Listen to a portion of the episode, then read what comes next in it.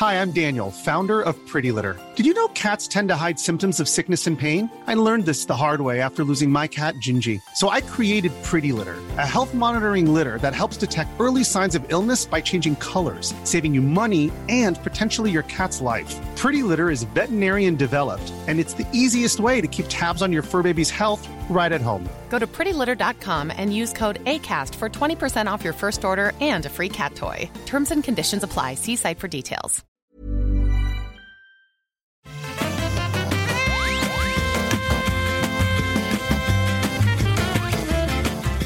Bonjour à tous, ravi de vous retrouver avec la bande habituelle des Patriots pour notre épisode annuel du rendez-vous jeu. Cette année, j'ai le plaisir d'être avec Johan. Salut Johan. Salut, ça va?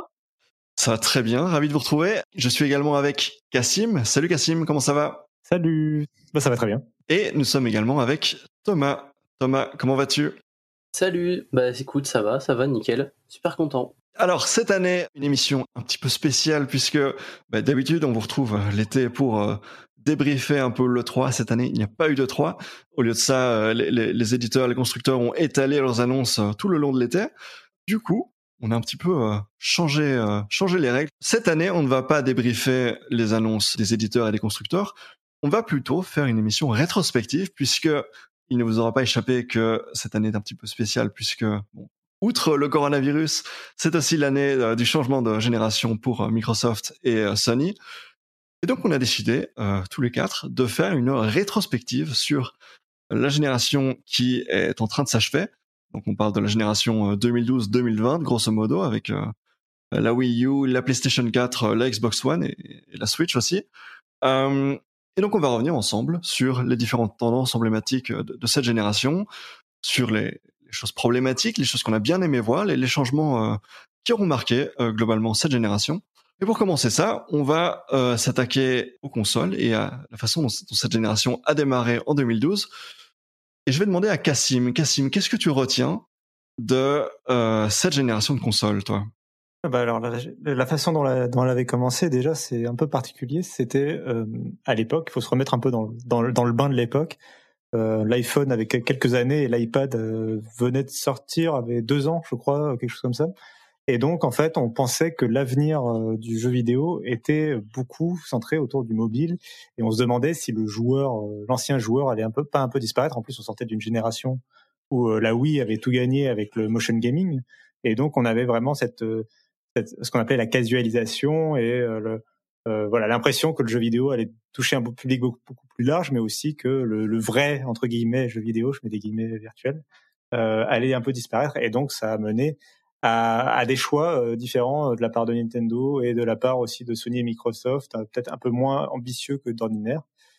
Donc Quand on faisait les, je me souviens quand on faisait les estimations de vente de la PlayStation 4 au tout début, on disait ça va être un peu différent, ça va être un peu tempéré puisque aujourd'hui les gens jouent surtout sur leur téléphone. Et puis je me souviens que les observateurs étaient nombreux à être surpris du succès de la PlayStation 4 pour cette raison. Ouais, il y avait- pas mal de, de questionnements sur euh, est-ce que euh, est-ce que cette génération, donc cette génération PS4, euh, Xbox One, sera pas la dernière génération de consoles Et puis après, on partira dans autre chose. En plus, je me demande si à l'époque il n'y avait pas aussi les Steam Machines dans à peu près dans la même période où on se demandait peut-être que le, le PC allait remplacer la console, tu vois aussi.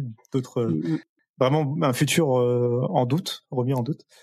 Euh, donc ça, c'était vraiment les, les, la, la grosse tendance au lancement de la, des consoles. Et puis, euh, il y a eu parmi les, euh, les promesses de début de génération, euh, en particulier chez Microsoft évidemment, il y a eu, euh, on se souvient, il y a eu le, euh, le passage au dématérialisé, l'importance mise sur, sur le dématérialisé.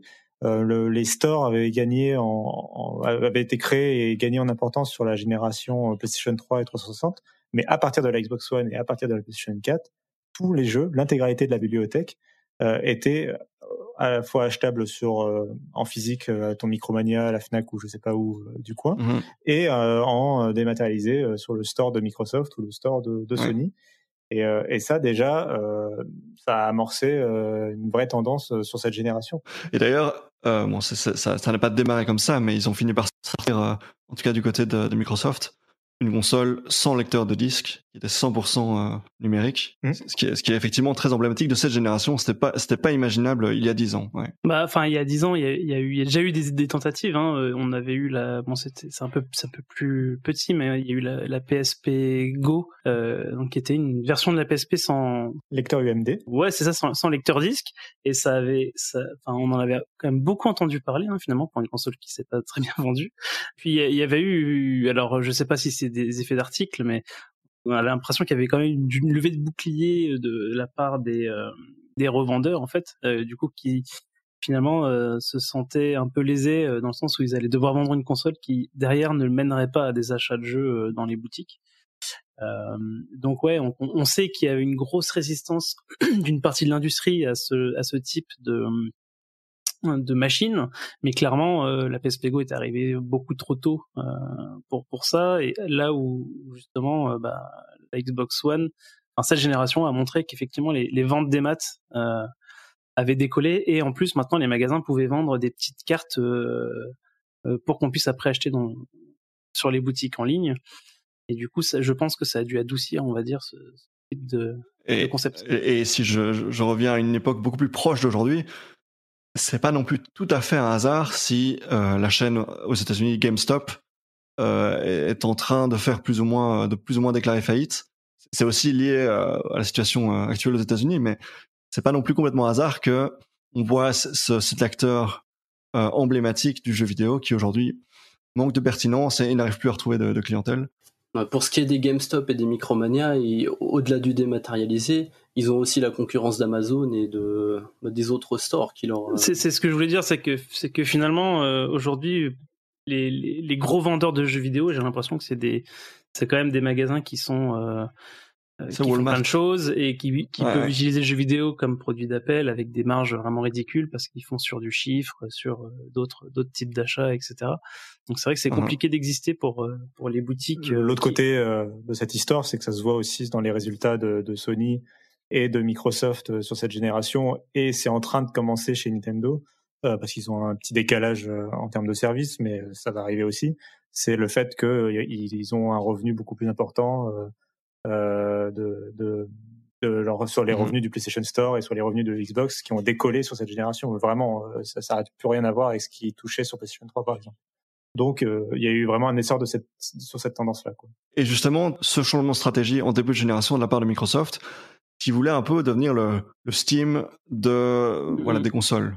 Bah, clairement, dans, dans l'ambition initiale de, de Microsoft, hein, ils, avaient- ils, avaient, ils avaient amorcé quelque chose était de changer la façon dont on faisait du DRM avec les, notamment les disques physiques. Qui, en gros, euh, une fois que tu mettais ton disque, euh, tu t'achetais ton disque neuf, tu le mettais dans la console, et finalement le jeu était euh, actif que pour toi et le Associé à ton compte. et, voilà, associé à ton compte. Si tu prêtais, si tu prêtais ton jeu à, à un copain, euh, bah ça marchait pas parce que le CD avait déjà été- utilisé pour euh, pour valider la licence sur ton compte. Euh, donc ça, pour moi, c'était clairement une façon de de revoir, on va dire, le- la méthode de, vente pour essayer de se rapprocher d'un Steam. Hein. Steam qui vendait aussi des CD avec euh, finalement quand quand on voit le CD, il y avait que la clé euh, à rentrer dans Steam, etc. Donc au début, c'était quand même très mal vu. Ils ont ils ont décollé, on va dire, avec le temps et avec l'habitude des joueurs à changer. Et donc j'ai l'impression que Microsoft est arrivé en essayant d'a- d'adopter, on va dire, cette philosophie-là. Euh, le problème, c'est que euh, ils avaient un concurrent en face qui n'a qui, qui a pas suivi, on va dire, cette, cette marche-là, et du coup, c'était compliqué de tenir cette position-là. Et ils ont fini par euh, par changer, on va dire, leur, leur fusil d'épaule de ce côté-là. Et quelque part, c'est dommage parce qu'une grosse partie de leur ambition et de leur stratégie reposait sur cette cap sur sur ce sur ce point-là et, euh, et de devoir revenir en arrière sur sur ça, ça, ça a été très coûteux, je Mhm. pense, d'un point de vue stratégie. Ils ont dû euh, du coup euh, revoir pas mal de choses et, et du coup forcément partir avec un peu un retard stratégique de ce côté-là. Alors on, on va pas on va pas refaire toute l'histoire de de la fameuse conférence euh, TV TV TV que que tout le monde connaît, mais mais je, je sais qu'il y a plusieurs euh, perspectives sur est-ce que c'était impossible pour Microsoft de réussir ce pari ou est-ce que c'était simplement euh, une erreur de communication et quelle vision vous avez de cette question-là? Ce que je pense, c'est que effectivement, c'est plutôt un, un problème. euh, euh, bah, comme dit Yoann, je suis d'accord avec son point de vue sur le fait que ce- c'est en suivant Sony en ne suivant pas cette tendance a forcément créé une sorte de- de- d'enjeu de concurrence. Euh, mais Microsoft aurait pu très bien, en dans, dans une dimension parallèle où ils sont capables de faire une bonne communication, de euh, présenter une meilleure éventualité et faire passer Sony finalement comme les un peu les grands-parents euh, tu vois du marché. Et, euh, mhm. et oui, ok, chez Sony vous pouvez prêter vos jeux facilement en leur en vous filant le disque machin, mais ça c'était un peu la technique des années 90. Nous on est passé en, au 21e siècle et mhm. en fait dans votre liste d'amis, tu vois, tu prends le jeu, tu fais un, un coup de gâchette et hop le passer à ton pote dans la liste d'amis euh, de façon très simple. Euh, la mhm. revente, vous vous inquiétez pas, en fait, euh, vous allez pouvoir le revendre sur le Xbox Store directement par un circuit d'occasion. Tu vois, enfin, il y avait plein de choses à inventer autour de, ce concept, et ils ont juste commencé par les points négatifs pour les joueurs, euh, en étant mm-hmm. complètement bloqués dans leur euh, dans leur philosophie. Oui, et puis on se souvient, on se souvient en particulier de, de la communication désastreuse de, de Don Matrick. Les joueurs qui euh, n'ont pas de connexion internet pour pour jouer à la Xbox One, qu'est-ce que qu'est-ce que vous avez pour eux? Bah, on a une console pour eux, ça s'appelle la Xbox 360. Voilà, ils ont très mal communiqué sur cette connexion internet d'ailleurs qui a cristalliser les, les l'énervement des joueurs alors que 99,9% des joueurs jouent avec leur console connectée et sont connectés à Steam et n'ont jamais de problème avec ça.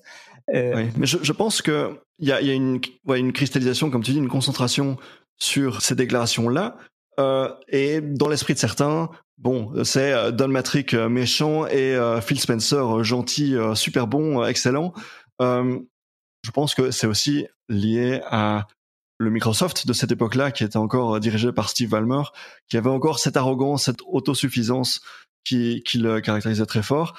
Et le, le, la division Xbox de Phil Spencer est aussi, a aussi évolué dans le sens où euh, donc c'était plus le même Microsoft et les choses ont vraiment très fort évolué pour euh, Microsoft sur cette génération. Ça, c'est, ça, c'est, très clair. Bah, en deux mots, oui. Euh, enfin, surtout sur le fait que euh, à l'époque, Xbox c'était une sous-division de Windows, c'était un, un, projet un peu sur le côté.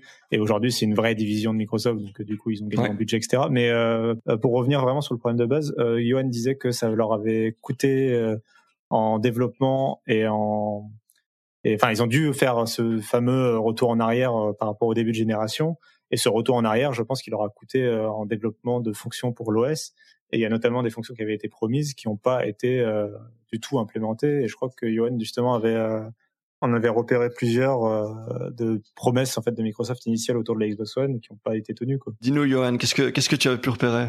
Ouais, bah en fait, effectivement, bah après, c'est il y a, y a, des choses qui sont liées qui sont liées à ce, changement-là, mais effectivement, enfin, ça c'est un peu euh, comme, comme, chaque à chaque euh, présentation de nouvelle génération, euh, chaque, constructeur se positionne avec, on va dire, des, des éléments de, de, philosophie qui vont guider qui vont guider leur génération et, souvent ils voilà ils, inventent un peu des, des, des, features pour pour vendre, on va dire, leur, leur machine. Et, euh, et bah, du coup, je peux, on peut, on peut essayer d'en parcourir quelques-unes pour, pour, euh, on, en parle un peu. Euh, côté Microsoft, ils avaient beaucoup cette notion de, ils avaient vachement mis en, avant la notion de multitasking, donc ce qui est quelque chose hein, qui mmh fonctionnait réellement, hein, c'est-à-dire que pendant le jeu, on pouvait faire apparaître une barre sur la droite pour faire pour y mettre un autre élément. Donc, par exemple, si on, on, jouait à Halo, on pouvait regarder une série sur Netflix en même temps, ou euh, ou avoir sa conversation. match de sport, ou, euh, voilà, match de sport, etc. Et on pouvait euh, agrandir l'un ou l'autre de manière un peu un peu fluide. donc ça, pour le coup, ça marchait bien, mais et du coup, ils étaient allés assez assez loin dans, dans cette notion de multitasking jusqu'à annoncer promettre la capacité, par exemple, de pouvoir faire du matchmaking dans un jeu. Donc, c'est-à-dire, on, on, lance Call of Duty, on, on s'inscrit pour une partie et en général on doit attendre hein, que le serveur se remplisse pour pouvoir lancer la partie. Et euh, pendant ce temps-là, Microsoft te proposait de jouer à un autre jeu, de, de lancer tes, tes, tes files d'attente dans d'autres jeux et que dès que c'était prêt euh, dans Call of Duty, pouf, tu pouvais ramener Call of Duty en premier plan et puis jouer. Donc c'était quand même aller assez loin là-dedans. Hmm. Donc je sais pas. Euh, toutes ces, toutes ces idées de multitasking avaient forcément un coût en termes de performance dans les jeux. Et on se souvient que dans les premiers mois de cette euh, voilà, guerre de consoles euh, PlayStation Xbox, il y avait le bah regardez tel jeu, il tourne en 1080p sur PlayStation et euh, seulement en 900p upgradé, upscalé sur sur Xbox One. Et, et c'est des comparaisons qui faisaient très mal. T'as peut-être mis le doigt sur sur effectivement ce qui fait qu'ils auraient travaillé là-dessus parce que il me semble que la la Xbox One avait moins de RAM utilisable par les par les jeux la PlayStation 4. Mhm. Et la gestion d'un multitasking comme ça, à mon avis, ça, ça doit pas aider euh, beaucoup. Et donc effectivement, on avait ce Microsoft qui était bien en avance sur la génération précédente, euh, qui était un peu le roi avec euh, la 360. Ah, bon, c'est un peu exagéré à dire ça, mais en tout cas, ils étaient euh, la console lead souvent dans les dans les studios développeurs. Ils avaient beaucoup de ventes, ils avaient une, omniprésence culturelle aux États-Unis, ça c'est très clair. Et puis gros cassage de gueule cette génération où ils sont tombés second de très loin derrière Sony. si on passe bah, justement du côté de chez Sony, Johan, pour, euh, pour, pour euh, resituer un peu les choses, Johan s'est retapé les vieilles conférences de, du début de la génération. Il a pris des notes. Voilà, j'ai mon carnet de notes à côté de moi. et, euh, et, du coup, bah ouais, je pense qu'on va continuer. Je, je, te, propose, je te propose qu'on fasse comme ça. Je, je, vais te donner, je vais donner au, fil, de l'eau les, les, différentes fonctionnalités, puis on en parlera rapidement. Donc le, le, la première qui, qui me vient, c'est le, le résume, euh, la, la, mise en veille de la console, euh, qui, qui est pas forcément Sony. Hein, c'est les deux consoles le font, mais en gros, bah, le principe c'est juste qu'on est quand on éteint entre guillemets éteindre. C'est plus on n'éteint plus nos consoles, mais on les met en veille. Et du coup, ça nous permet quand on rallume la console de reprendre exactement là où on était. Euh, on n'a même pas eu besoin de mettre pause ou de sauvegarder ou peu importe. On, on rallume et on reprend euh, vraiment dans le dans le flux, de l'action mmh. si on avait arrêté là. Et ça, ça, pour moi, c'est une des fonctions qui a quand même qui a quand même beaucoup modifié mon mes habitudes moi de, de joueur. Alors euh, c'est marrant parce que sur PC on n'a pas ça, donc ouais je vois quand même la différence euh, que c'est de reprendre un jeu sur PC ou, euh, ou, sur console. Et des fois, je suis surpris quand je touche plus à ma console pendant des mois euh, de la rallumer et de me rendre compte que bah, mon personnage il est vraiment pile, enfin tout de suite quoi. C'est j'ai pas de, tu me donnes envie d'essayer si c'est possible sur PC en fait. Bah, en fait, ça, ça, ça, ne marche pas vraiment sur PC et en fait le, la différence la plus marquante en fait qui me vient à l'esprit entre les deux philosophies, c'est le fait que euh, sur console, donc comme dit tu reprends instantanément. Sur PC, tu te tapes les logos des éditeurs. Tu ne vois plus les logos des éditeurs. Il n'y a plus de boot sur console. En fait, il n'y a plus le, il y a plus le logo de Sony. Il n'y a pas de chargement aussi. Il n'y a pas de menu euh, principal. Il n'y a pas de. C'est ça qui est étrange, que quand, tu lances ta partie de, The Last of Us 2, euh, t'as un loading de, je sais pas, de bien une minute euh, pour lancer ta première partie, si tu veux. Donc, tu vas commencer ta partie, tu vas mettre le CD, tu vas, tu vas avoir des millions d'années d'installation, puis tu vas avoir un loading vraiment très long. Et à partir de là, tu vas juste éteindre ta console et la rallumer, et as plus, tu vois plus jamais de, de, de, de chargement en fait. Ouais. C'est assez, assez, confondant. C'est intéressant parce que bon, moi, moi, j'ai pas de, je, je, vais, je vais faire mon coming out. Je n'ai pas de, je n'ai pas de console de salon, et donc quand je vois ça dans la liste, ça me paraît être un truc complètement anecdotique. Ok, la mise en veille, d'accord, mais euh, mais le fait que ce soit une des premières choses que tu mentionnes, euh, ça montre que c'est vraiment euh, ah, une grosse différence, une évolution très positive euh, à vos yeux. Quoi. Clairement, tu ressautes dans le jeu quasiment instantanément. Enfin, t'allumes ta télé, t'allumes la console, euh, en moins de quelques secondes, t'étais à nouveau dans, ton, dans ta hmm. partie au moment où tu t'es hmm. arrêté. Tu fais t'appuies sur pause et ça, ça, reprend quoi. Alors que sur PC, vraiment, tu te, tapes, tu te tapes les logos de Nvidia, Intel et compagnie euh, qui ont sponsorisé le jeu. Tu te tapes le menu principal. Et apparemment, c'est vraiment une feature qui a marqué les joueurs puisque Microsoft a, a, a surenchéri en disant que maintenant, sur la prochaine console, on pourrait euh, faire ça pour plein de jeux en simultané, c'est-à-dire qu'on pourrait avoir 5-6 jeux en parallèle qui sont tous euh, en mode veille et qu'on réveille et, ça, ça, reprend. Ça a l'air très intéressant et ça n'existe pas sur PC. C'est une des, des, features qui a, qui a fait le succès de la Switch aussi. C'est le au-delà de sa mobilité et de tout ça, c'est le fait de, de pouvoir se poser dans le train, tu appuies sur ton bouton et la seconde d'après, littéralement, tu reprends ta partie où, où t'en étais avant. Donc ça vient de Sony et, et ça existe encore aujourd'hui sur les consoles et ouais, c'est un, un, des gros trucs de la génération. Euh, donc, ok, je, je, je, prends note de ce point, euh, la question de la mise en veille. Johan, qu'est-ce que tu as ensuite euh? J'ai juste une anecdote là-dessus supplémentaire. J'ajoute, c'est que j'ai ressorti ma PSP il y a pas longtemps et j'ai éteint ma console et quand je l'ai rallumé, bah, j'avais pas sauvegardé, voilà. Donc tu vois, ça peut prendre des mauvaises habitudes. Faut faire attention. Ce que moi j'ai entendu sur la PSP, c'est que tu la, tu la ressors de ton tiroir après 5 ans et puis tu vois une batterie euh, bien gonflée, bien énorme. Est-ce que c'était le cas pour toi ou pas? Non, non, moi ça va. Alors prochaine euh, fonctionnalité, je vous propose de parler du bouton share. Le bouton share, c'est comme la chanteuse, c'est ça? Ouais, c'est ça. Donc quand tu dessus, ça, ça te propose soit de prendre un screenshot, soit de d'enregistrer euh, les 15 dernières minutes euh, de gameplay qui sont passées sur ta console et qui uh-huh. te permet après de les repartager, de, de faire des petits montages, de, et après de les repartager et d'en faire un peu, un peu ce que tu veux. Euh, donc je sais pas si c'était déjà prévu par Microsoft, mais Microsoft aussi a, son, a cette fonction-là maintenant. Euh, je sais plus dire si c'était euh, Si, disponible si, tout de suite, si, si, c'était prévu initialement. C'était prévu dès le début parce que tu as une fonction dans le, enfin le fait que, en fait, ça, ça fait partie du fait que tu as un disque dur, ce qui était un des nouveaux euh, trucs de base de la généra de la de cette génération de consoles. Et, euh, et le fait que les puces graphiques de- modernes ont un enregistreur intégré, une capacité d'enregistrement intégrée. Mhm. Euh, les deux associés ont fait que les deux consoles de base avaient cette philosophie technique de euh, partager, euh, de pouvoir enregistrer et partager facilement du contenu. Mhm. La différence, c'est que Sony a eu l'intelligence, euh, le génie même, j'ose le dire, de transformer ou d'ajouter un bouton comme on veut sur la manette directement, qui permet en 5 secondes de soit partager tes derniers moments, soit te tromper parce que tu crois encore que c'est le bouton select euh, 8 ans après le début de la génération. Mais ça, c'est un autre problème. Ça, ça m'arrive aussi. Mais du coup, en fait, faut effectivement, si on replace ça dans, dans, le, dans le contexte de l'époque, euh, on parlait des, des mobiles, etc. Donc, on est en plein là-dedans, c'est-à-dire qu'on est vraiment dans l'ère, euh, réseaux sociaux, euh, etc. Mhm. Et du coup, c'est vraiment la volonté des, des deux constructeurs de, de permettre aux gens bah, de, de partager, etc. Donc, c'est, vraiment dans, dans cette euh, philosophie-là, et c'est Mhm. vraiment quelque chose qui est resté. Je pense que ça serait très difficile aujourd'hui de retirer ces bouts, cette fonction-là d'une, console aujourd'hui. D'ailleurs, Nintendo euh, sur la Switch a, ajouté aussi la même fonction. Euh, avec maintenant euh, voilà l'avènement des photos mode etc donc euh, tout le monde fait des, des photos de, de professionnels sur leur jeu les partages etc donc c'est vraiment devenu quelque chose d'a- d'assez courant quoi Au point où Microsoft ajoute, euh, tu dis Nintendo et même Microsoft aussi ajoute euh, le bouton share sur la génération suivante. Donc ça montre bien Ouais. que, que c'est devenu essentiel à une manette en fait. Ok, point suivant, Johan. alors toujours pour rester dans ces euh, dans ces dans ces idées de d'air du temps euh, de de, de l'époque c'est les, les écrans déportés donc euh, c'est le fait d'avoir du coup des des companion apps euh, voilà, qui permettent d'interagir avec euh, soit la console, soit euh, soit les jeux. Donc euh, ch- ch- Mhm. les deux constructeurs étaient arrivés avec. euh, bah, déjà, il y avait- on peut parler Nintendo à ce moment-là. hein. Nintendo, c'est les premiers hein, à avoir apporté ce, cette notion, on va dire, d'écran déporté, euh, de gameplay asymétrique avec. tout premier, t'es sûr? La Wii U, c'est en 2012. Alors, si on si on veut dire les tout premiers, c'est la c'est la c'est la la GameCube et la Game Boy Advance, ouais, avec, des avec jeux la Game comme, Boy euh, Advance que tu Comme pouvais Crystal relier, voilà. Chronicle, c'est. Ouais. Ouais, mais c'était c'était c'était un peu ça. Mais bref, du coup, effectivement, on a eu la Wii fait, U, euh, on a eu les Wii U un petit peu avant, qui qui apportait cette idée-là.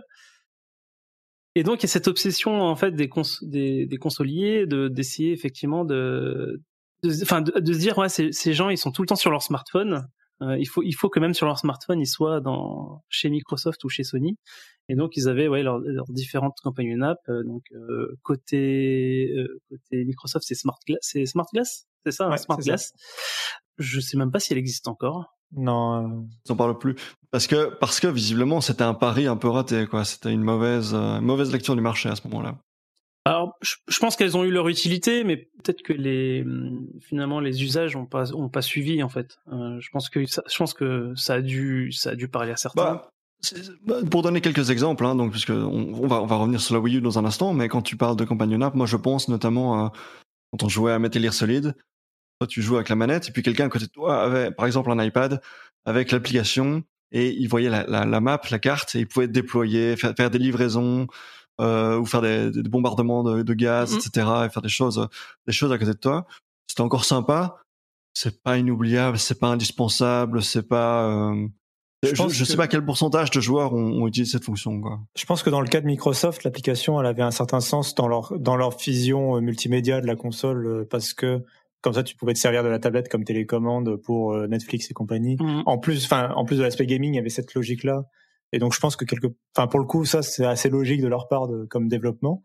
Euh, mais par contre, sur le jeu vidéo, je suis d'accord avec toi qu'en fait, euh, pour moi, c'est exactement la même, euh, euh, la même c'est fort, mais la même, le même problème qu'a rencontré la DS ou la 3DS avant, avant eux, c'est qu'en fait, deux écrans, ça a l'air super comme ça, et en fait, on se rend compte très rapidement qu'à part la carte, il n'y a aucun autre usage possible de ce compte écran.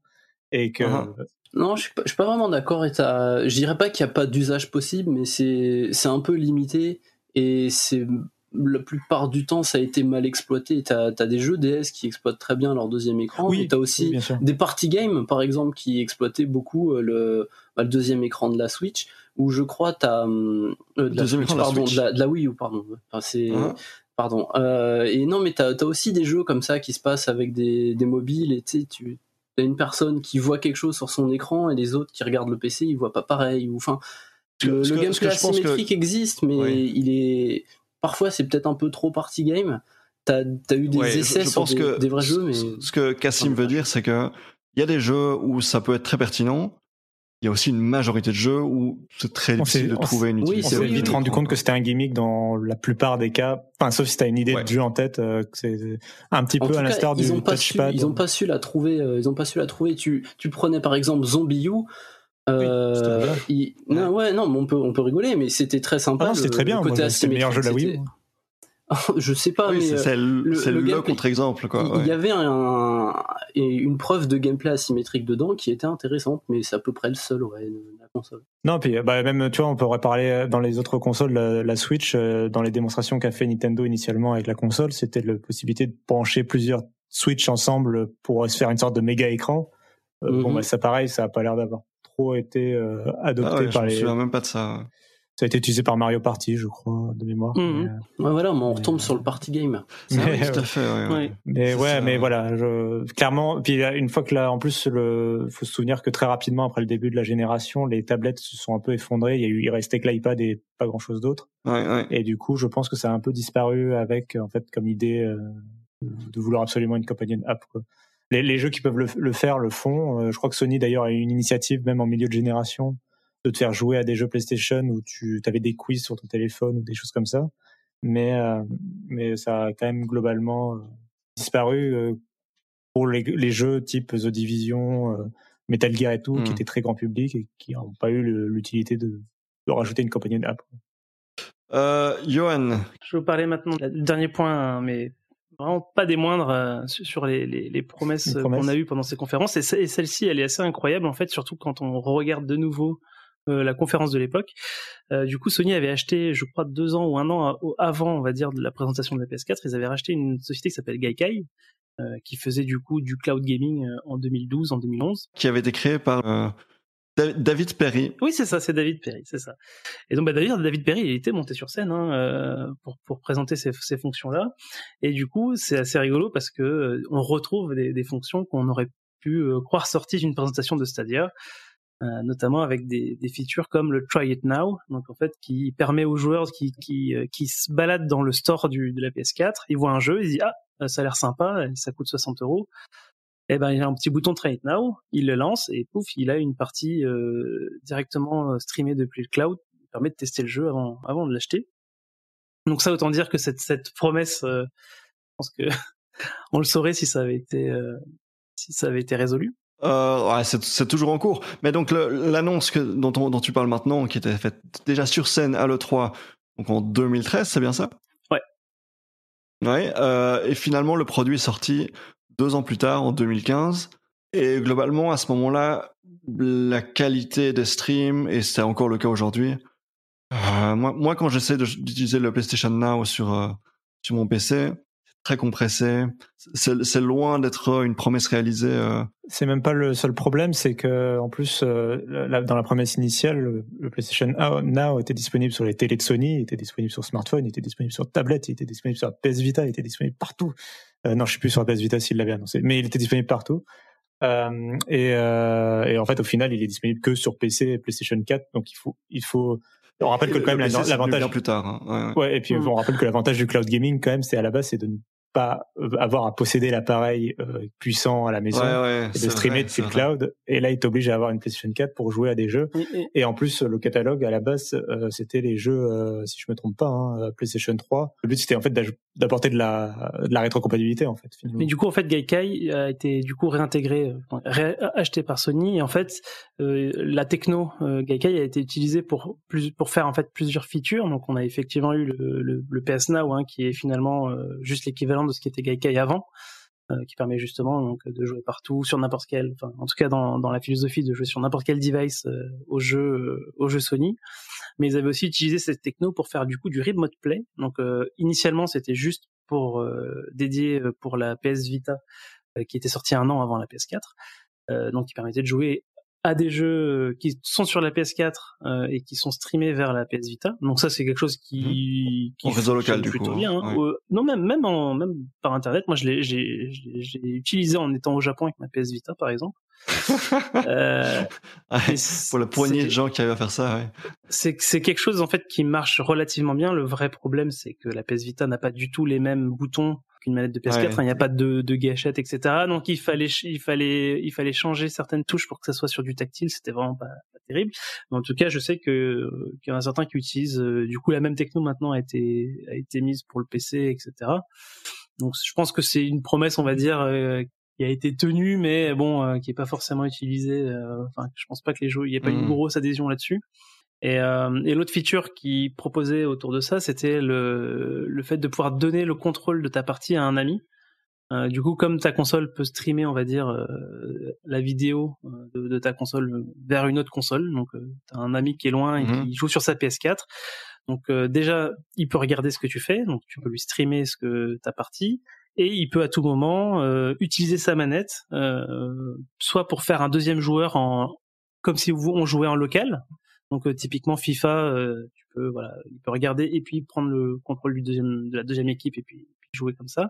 Ou même euh, sur les jeux solo, il peut prendre du coup le contrôle de ta partie. C'est une promesse réalisée, ça ou pas? Ouais, ouais. une- alors moi, je l'ai utilisé pour faire du multi. J'ai pas, j'ai jamais pris le solo de quelqu'un, mais euh, il y avait, je vois pas pourquoi ça, ça aurait pas été possible. Donc je pense que c'est aujourd'hui c'est possible aussi euh, sur Steam, mais je savais pas que je savais même pas que c'était possible sur euh, sur PlayStation. Mais du coup, si on parle du, du PlayStation Now, un des attributs principaux du PlayStation Now, c'est qu'il ne fallait plus acheter ces jeux. C'était une formule Mm, d'abonnement. Et là, et là, on entre sur un des points, euh, un, un des shifts les plus importants de cette génération.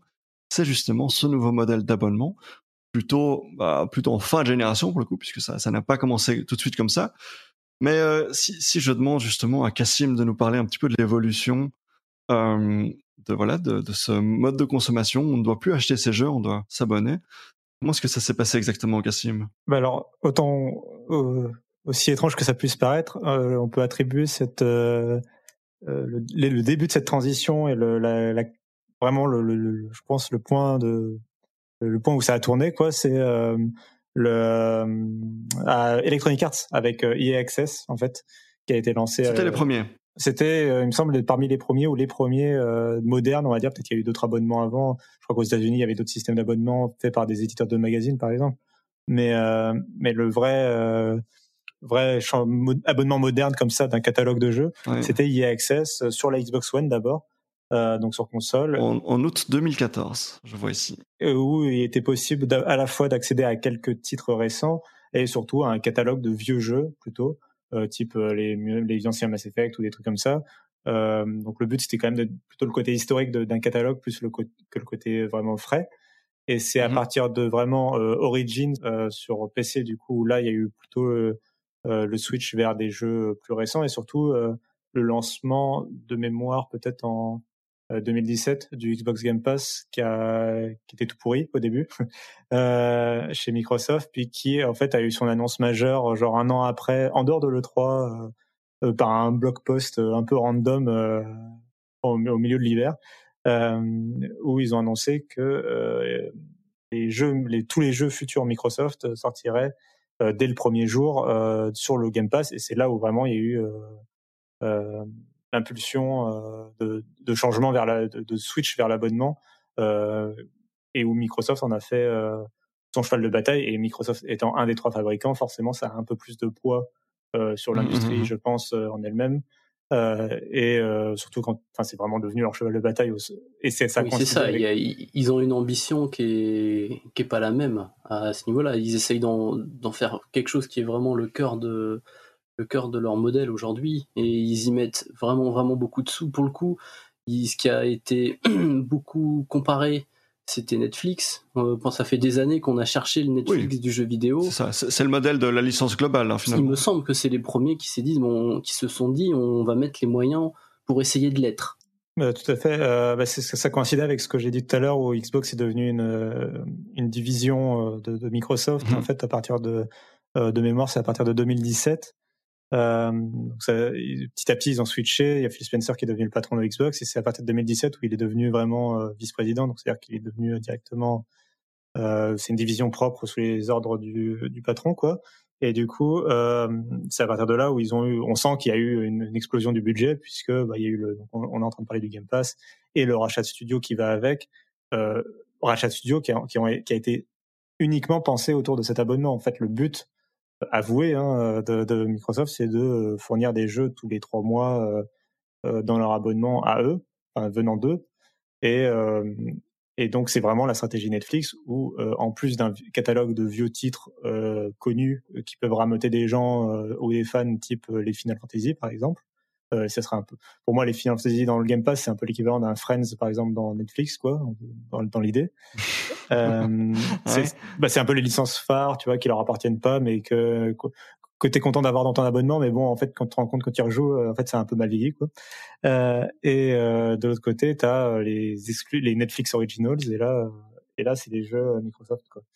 Donc, donc ça a vraiment été créé sur cette génération et c'est devenu. Et tu parlais tout à l'heure, Guillaume, du lancement d'une console sans lecteur de, de disque euh, en fin de génération. Ce qui a permis de lancer une console sans lecteur de disque, c'est pas c'est pas le fait que les gens achètent des jeux sur le Xbox Store, c'est le fait que le Xbox Game Pass existe. Quoi. On peut, je pense qu'on est d'accord là-dessus. démocratisation du dématérialisé via ce, ce, modèle de licence globale euh, qui, qui, qui, est le même que celui de Spotify, Netflix, etc., qui, qui ont permis de constater que c'était vraiment euh, euh, le, le, meilleur moyen d'atteindre un, une grande échelle en termes de marché quoi. Avec l'idée en fait que du coup tu vas juste t'abonner, ne plus jamais acheter de jeu euh, par ailleurs. Enfin t'as as juste besoin de t'abonner et en fait finalement le prix de l'abonnement, euh, t'as plus besoin vraiment d'acheter de jeu à côté quoi en fait. En théorie, hmm. c'est un, peu, un peu le rêve en tout cas. Une, une, question qui revient souvent, en particulier en ce qui concerne le Game Pass, qui est, qui est sans doute, qui est très certainement l'offre la plus généreuse de, de toutes celles dont on parle ici, c'est mais comment est-ce que ce truc arrive à être rentable puisque si je caricature un petit peu euh, et d'ailleurs c'est ma propre expérience hein, je me suis abonné au, Game Pass pour PC en mai. M'a coûté bon 1 euro le premier mois et puis euh, je crois que c'est 4 euros euh, 4 euros par mois ensuite. Et j'ai pu jouer à Gears Tactics à Forza à Age of Empires à Halo Master Chief Collection donc un paquet de jeux qui en tout et pour tout m'aurait normalement coûté plusieurs centaines d'euros et là, ça m'a coûté un euro euh, le, premier mois. Euh, et donc la, la question, c'est comment est-ce que ce truc arrive à être rentable? Est-ce qu'on sait aujourd'hui, est-ce qu'on a une vague idée du nombre de d'abonnés Game Pass qui, qui existent? Ah, c'est moi qui dois répondre, non Bah oui, c'est toi, monsieur, monsieur Frawin. Oui, c'est vrai. Euh, du coup, euh, ils ont, ils ont annoncé, bah là, en fin de génération, ils ont annoncé qu'ils avaient euh, 10 millions d'abonnés. Euh, alors la rentabilité du truc, évidemment, on la connaîtra jamais euh, tant que Microsoft donnera pas des chiffres plus précis de euh, savoir s'ils se font de l'argent. Enfin, on, tu peux pas juste à partir du nombre d'abonnés savoir oui, s'ils sont rentables, évidemment. Mais on, ne sait, on, ne sait, pas quel argent part chez les développeurs, etc. C'est ça. Ouais. Mais la, toute la stratégie de la chose, c'est évidemment que personne ne va faire comme toi, Guillaume. Euh, Netflix l'a assez bien prouvé en général. Euh, c'est personne va se désabonner, quoi. Il y a aussi la notion du fait que là, tu as, cité plein de jeux, mais parmi tous ces jeux-là, combien tu aurais vraiment acheté euh, pour y jouer? Voilà, donc au final, il vaut, moi, il vaut ouais. mieux te gratter, il vaut mieux qu'on gratte un euro de ta part euh, pour chacun de ces jeux, euh, plutôt que plutôt que zéro finalement, parce que tu n'allais rien payer, parce que tu n'allais pas les mmh. faire.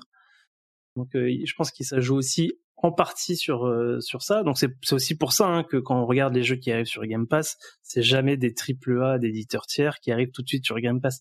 Toujours soit des jeux indés qui du coup grâce au Game Pass vont aussi être vachement mis en avant, euh, se faire aussi du coup connaître. Peut-être que leur jeu va être acheté par ailleurs.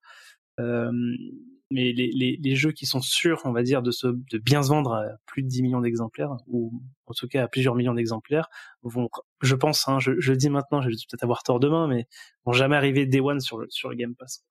Jamais, je sais pas, mais pour l'instant, ça me paraît. Euh... Enfin, c'est jamais arrivé pour l'instant, en tout cas. Non, mais il n'y a pas, y a pas d'intérêt financier de la part euh, d'un éditeur à poser un jeu s'il sait qu'il va vendre plusieurs millions euh, sur le Game Pass tout de suite. Ils vont arriver plus tard, ça va, ça va permettre de, re, de, de relancer oui. un intérêt pour leur jeu, mais, mais pas. Bon, c'est quelque chose qui est en cours d'évolution, puisque, par exemple, on sait qu'à partir de septembre, l'abonnement Game Pass à 15 euros par mois euh, comprendra également l'accès au, cloud gaming de Microsoft, au xCloud. Donc c'est quelque chose qui, voilà, qui est en cours d'évolution. Ça, ça va très certainement leur permettre d'atteindre un marché encore plus élevé, puisque je sais que par exemple mon frère qui n'a aucune console et qui a juste un MacBook, bah, il dit bah je vais m'abonner du coup. Euh, même si euh, même si je pense que dans un premier temps ce sera pas ce sera seulement dispo sur téléphone, mais plus tard euh, sur sur plus de plateformes. Et l'autre aspect, c'est également la multiplication de ces offres d'abonnement, puisqu'on a parlé de Game Pass, on a parlé de EA Access. À côté de ça, il y a aussi Ubisoft qui fait quelque chose. Euh, le PlayStation Now existe toujours, même si c'est c'est vraiment bien plus pauvre en, termes d'offres. Il monte tout doucement en gamme, donc on sait pas, on sait pas effectivement, euh, parce qu'effectivement, hein, côté des annonces actuelles, on, on sait pas ce que les niveaux services, on, on sait quasiment rien, on va dire, de, ce qui va nous attendre. Donc, mhm. euh, pareil, le PlayStation Now, on l'a vu s'étoffer quand même assez régulièrement là, ces deux derniers mois, trois derniers mois. Euh, donc, je serais pas surpris que ça prenne une importance euh, bien, bien, bien supérieure par la suite. Bah, de toute façon, si le Xbox Game Pass prend de l'importance, ils vont être. Enfin, il y a, y a, un mmh. effet de concurrence aussi qui est un peu là. Euh, le point, l'autre point intéressant sur les abonnements, c'est Uplay, euh, la stratégie d'Ubisoft. Euh, qui en, en, général est euh, partenaire de à peu près toutes les plateformes possibles et imaginables dans le monde. D'ailleurs, on a parlé de Zombie U tout à l'heure, c'était pour la Wii U. Enfin, ils, vraiment ils, soutiennent tout ce qui est possible de soutenir, quoi. Euh, et, et ils ont soutenu du coup Stadia, Google Stadia, qui n'a pas d'abonnement justement à la Game Pass, mais qui a du coup annoncé que Uplay serait disponible un jour sur Stadia. Bon, on n'a jamais entendu parler depuis euh, le 3 2019, mais euh, donc tu, tu, parles de l'abonnement Uplay qui serait compatible avec Stadia? C'est ça, normalement. Et donc l'idée, ils ont jamais trop détaillé, mais l'idée qu'on peut imaginer, c'est que les jeux Ubisoft soient euh, donc euh, tu t'abonnes à Uplay et en fait tu puisses y jouer depuis les serveurs de Google. comme ça, comme ce serait ce serait très impressionnant. Ouais. ouais L'avenir de ces abonnements aussi va passer aussi un peu par le cloud gaming. Quoi. C'est bon, on va va pas faire toute une toute euh, digression sur Stadia, mais c'est effectivement la plus grosse surprise de ce service, c'est que euh, leur modèle euh, tarifaire est très daté et ne semble pas compatible avec, leur offre. Et du coup, donc si, on termine ici cette parenthèse sur les abonnements, un attribut très particulier de cette génération de consoles, si on compare de nouveau aux anciennes générations, c'est que cette fois-ci, ils ont sorti une upgrade euh, à la moitié de la génération. Euh, dans le cas de euh, PlayStation, c'était la, la, PS4 Pro. Et dans le cas de la Xbox, c'était la Xbox One X. Très particulier. Donc, qu'est-ce qui, explique ce choix d'après toi, Johan? Je, pense hein, que ça vient en partie du, démarrage de ces consoles qui ont, qui sont arrivées sur, des modèles qui sont quand même pas très chers, avec des, des hardware on va dire un peu limité même pour euh, pour leur époque. Euh, et du coup, on est arrivé à un moment dans le développement de jeu où, ça commençait à parler de 4K. il y avait aussi de la VR qui était, je crois, déjà arrivé chez Sony. Je, je ne sais plus de l'ordre des sorties, mais on avait voilà plusieurs nouvelles technologies comme ça, des jeux toujours plus beaux et plus et plus gourmands en, en hardware et du coup je, je pense que le, principalement ce le moteur ça a été les développeurs qui ont dû demander potentiellement euh, qui était demandé, on va dire, d'un hardware un peu plus véloce. Et un deuxième facteur euh, qui est important, c'est le fait que les consoles soient des PC.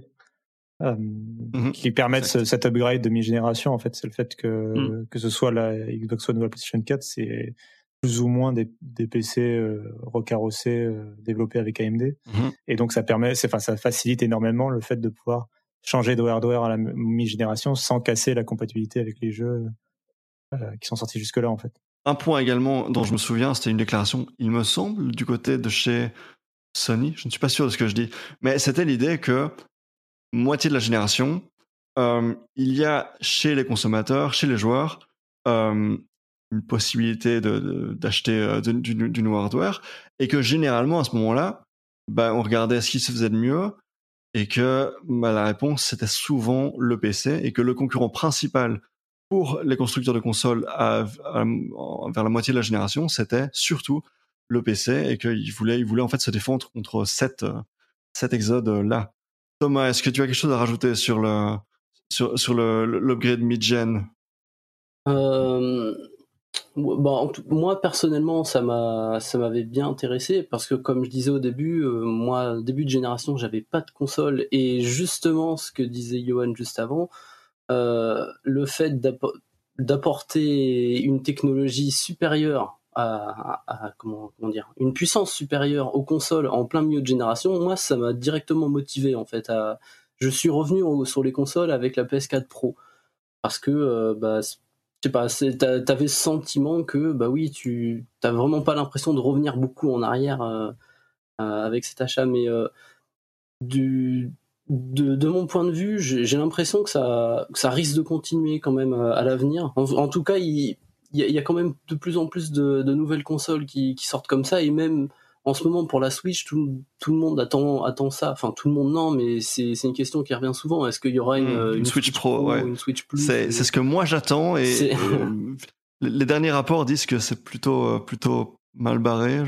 C'est une rumeur assez persistante. Hein.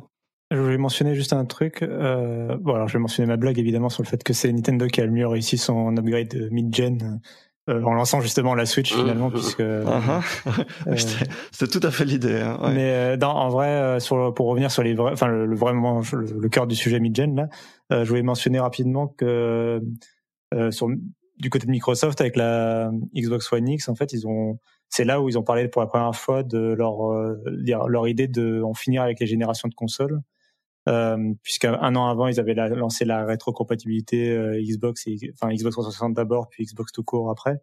Et euh, en fait euh, c'est là où ils ont posé les bases de leur philosophie.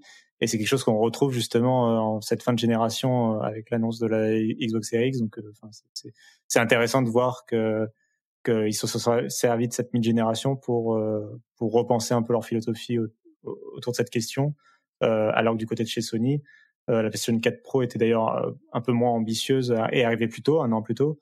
Et, euh, c'est vraiment une vraie mid-génération chez PlayStation 4, c'est-à-dire que on abandonne tout. Enfin, la PlayStation 5 marque une nouvelle génération. Donc, il y, a ces deux philosophies-là qui sont différentes, alors qu'on a deux, consoles mid-gen. Il y a eu deux approches quand même différentes du, sujet. Et du coup, la, question qui est pour l'instant en suspens et on n'a pas la réponse, c'est est-ce que cette fois-ci, il y aura également une, une upgrade mid-gen et est-ce que euh, bon, moi je ne compte pas acheter de console, mais si, si j'avais envie d'acheter une console, est-ce qu'il ne vaudrait pas mieux attendre la, euh, je sais pas, la, la PS5 Pro ou, euh, ou l'équivalent côté, côté Xbox? Est-ce que vous voulez vous engager chacun dans une prédiction à ce niveau-là?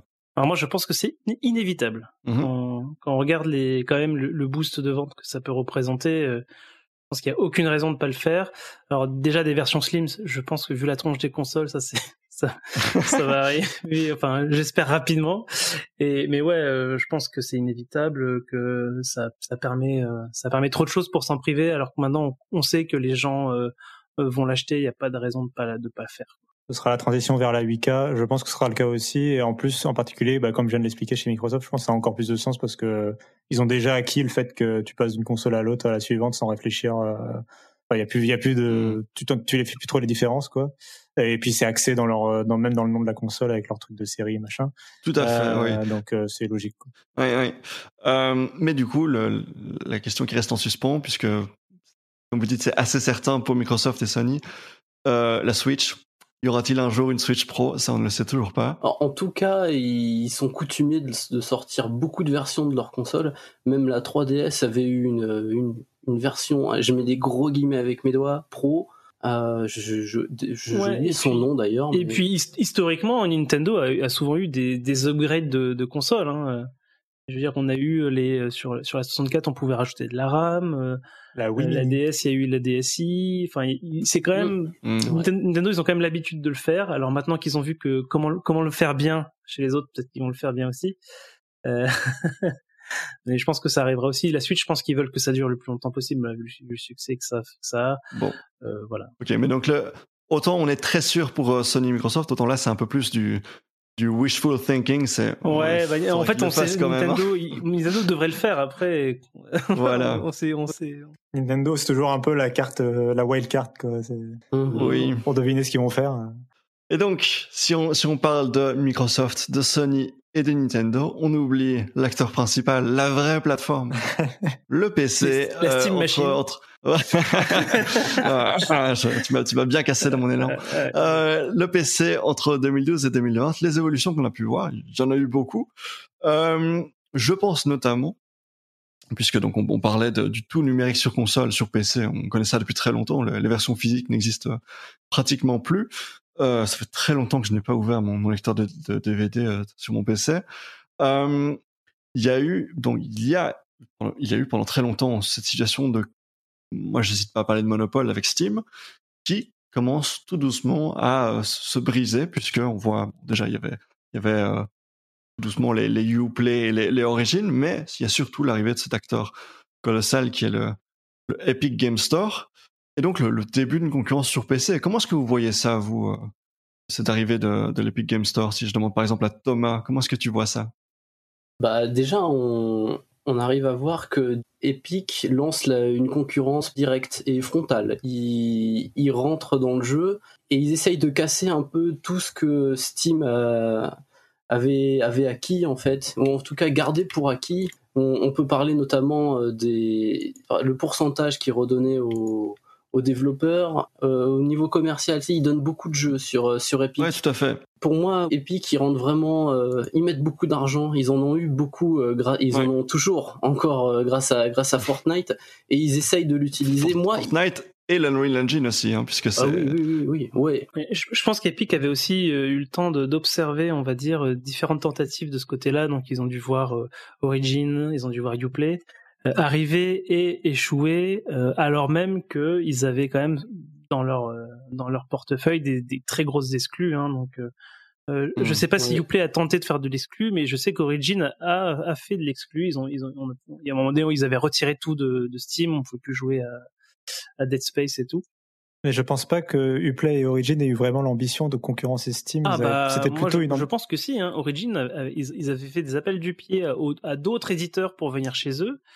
Euh, oui, je pense qu'ils ont pas eu les, ils ont pas mis les moyens derrière ces. non, bien sûr, mais je pense que du coup, ce que je veux dire, c'est que du coup, Epic a, pu observer ça et a dû se dire bon, les exclus c'est bien, ça suffit pas, il va falloir qu'on euh, fasse des gros coups marketing, donc euh, d'où les jeux gratuits, euh, d'où les sorties, euh, on va dire, euh, qui ont marqué les esprits avec cette histoire du coup de, de cut, de pourcentage pour les ceux qui vendent les jeux sur donc la plateforme. Tu, peux rappeler, hein, le, le, pourcentage classique sur Steam, en tout cas pour à, l'époque c'était pour tout le monde, c'était je crois 30% de l'argent qui va mm, chez mm. Steam, donc chez Valve, et euh, ils ont changé ça un peu depuis, mais donc justement un, point un point positif pour cette euh, cette concurrence. Mais, euh, mais donc, si je ne me trompe pas, chez Epic, c'est plutôt 10% qui va, qui va. Il y, a un détail, c'est euh, est-ce que le jeu utilise l'Unreal Engine ou pas aussi? C'est là toute l'intelligence du truc. C'est ça, ouais. Euh, si, si un jeu, euh, dans tous les cas, c'est moins cher que, enfin, tu là, le développeur gagne plus d'argent que c'est que chez Steam. Mm-hmm. euh, mais s'il utilise l'Unreal Engine, c'est encore plus bénéf pour lui. Et donc, euh, évidemment, c'est aussi plus bénéf pour Epic Games. Donc, il, il y a même pas quelque chose comme en dessous d'un certain seuil, euh, tous les bénéfices ils vont aux, développeurs, ou c'est l'inverse peut-être, mais ouais, enfin clairement. Alors ça c'est récent, ça c'est une déclaration récente effectivement. Aujourd'hui maintenant, si tu fais, euh, tant que tu es en dessous du million, euh, côté, mais c'est ça c'est plutôt côté moteur du coup, c'est pas côté mhm. plateforme. Ouais, ah c'est vrai, c'est vrai.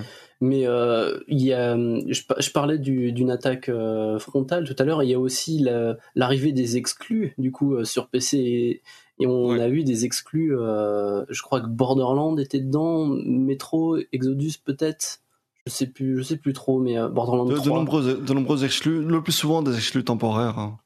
Oui, oui, oui, oui, mais exclus, exclus quand même, ce qui n'existait pas vraiment avant. Euh, hormis, comme vous le disiez juste avant, les, les développeurs qui avaient créé leur. Ce qui est quand même, pour relativiser, la notion d'exclus sur PC, ça veut juste dire que tu dois installer un autre programme euh, mm. sur, euh, sur, euh, sur ton disque dur. Mais ce que, ce que, je disais, c'est que. C'est pas aussi marqué que sur console, par exemple. C'est que Origin, ça l'avait déjà fait, du coup. Euh, EA avait retiré tous ces jeux de Steam et on ne pouvait trouver ces jeux PC que, sur, que sur Origin et ils ont dû faire marche arrière parce qu'ils se sont rendus compte qu'ils qu mais là c'était c'était des jeux d'éditeurs enfin first party oui bien sûr bien sûr c'est vrai que je, je crois qu'il doit y avoir que Blizzard avec son Battle.net qui arrive à vivre plus que correctement mais sinon tous les autres ont échoué face à mhm. Steam bah, Ubisoft met ses jeux enfin en exclu il faut le dire avec dignité parce qu'ils vendent toujours leurs jeux sur euh, sur Uplay mais sur Steam ils ne mettent bah, plus sur Steam ils toujours leurs jeux sur Steam oui, bah, alors maintenant non. les jeux arrivent d'abord sur Epic je sais pas s'ils finissent par arriver sur, sur Steam. Je suis même pas sûr. C'est vrai. Hein. Je crois qu'ils. Ouais, je suis pas sûr. Ouais. Le, Trackmania, le dernier Trackmania n'est pas sur Steam, par exemple. Je crois que The Division 2, enfin tout ça, il, me semble qu'ils y sont pas. En tout cas, ils sont. S'ils y sont, ils sont arrivés bien, bien après. Donc. Euh... Et du coup, est-ce que vous, vous avez tous chacun installé euh, l'Epic Game Store depuis? Ah, Oui, sûr. Ah, bah. Moi, d'ailleurs, enfin, je n'achète plus sur Steam depuis que je peux acheter ailleurs, en fait. Ah ouais Vas-y, tu peux nous expliquer? J'achetais déjà régulièrement sur, GOG. Euh, uh-huh. En général, plutôt pour des petits jeux parce que c'est quand même agréable d'avoir ces gros jeux un peu au même endroit, mais c'est vrai que bah quand il y a eu cette concurrence euh, qui est arrivée, j'ai commencé par acheter quelques exclus qui étaient du coup que sur euh, Game Store, puis maintenant ça fait partie des stores que j'ouvre souvent.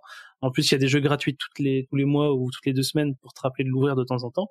Donc mine de rien, j'ai un catalogue qui s'est fourni. C'est vrai que maintenant, je prends l'habitude d'acheter soit plutôt effectivement soit sur GOG, soit sur euh, sur Epic euh, et quasiment plus sur Steam. ça m'arrive encore. Hein, qu'est-ce qui qu'est-ce qui fait? Ça Tu as tu as un problème avec avec Steam? Tu n'aimes pas? Oui, bah alors je je je, je enfin, je pense assez, assez flagrant qu'il y a un, un, problème de monopole avec uh-huh. Steam et du coup, je participe, on va dire, à, à refaire pencher un peu la balance ailleurs. Alors, euh, c'est pas une question de méchant ou gentil, hein, c'est juste une, une, façon, on va dire, de répartir un peu les forces.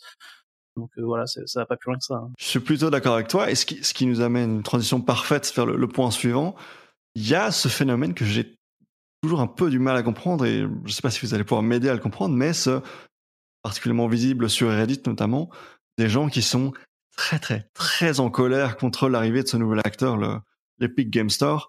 Euh, alors avec des arguments euh, plutôt douteux, euh, enfin ça, dépend à qui on demande, mais euh, comme, quoi notamment bah, Tencent a du capital dans Epic et que donc l'Epic Game Store en fait c'est un spyware chinois et que blablabla. Et donc enfin vraiment des des communautés qui sont très très très attachées à Steam et très en colère dès qu'on parle de d'exclusivité sur sur Epic.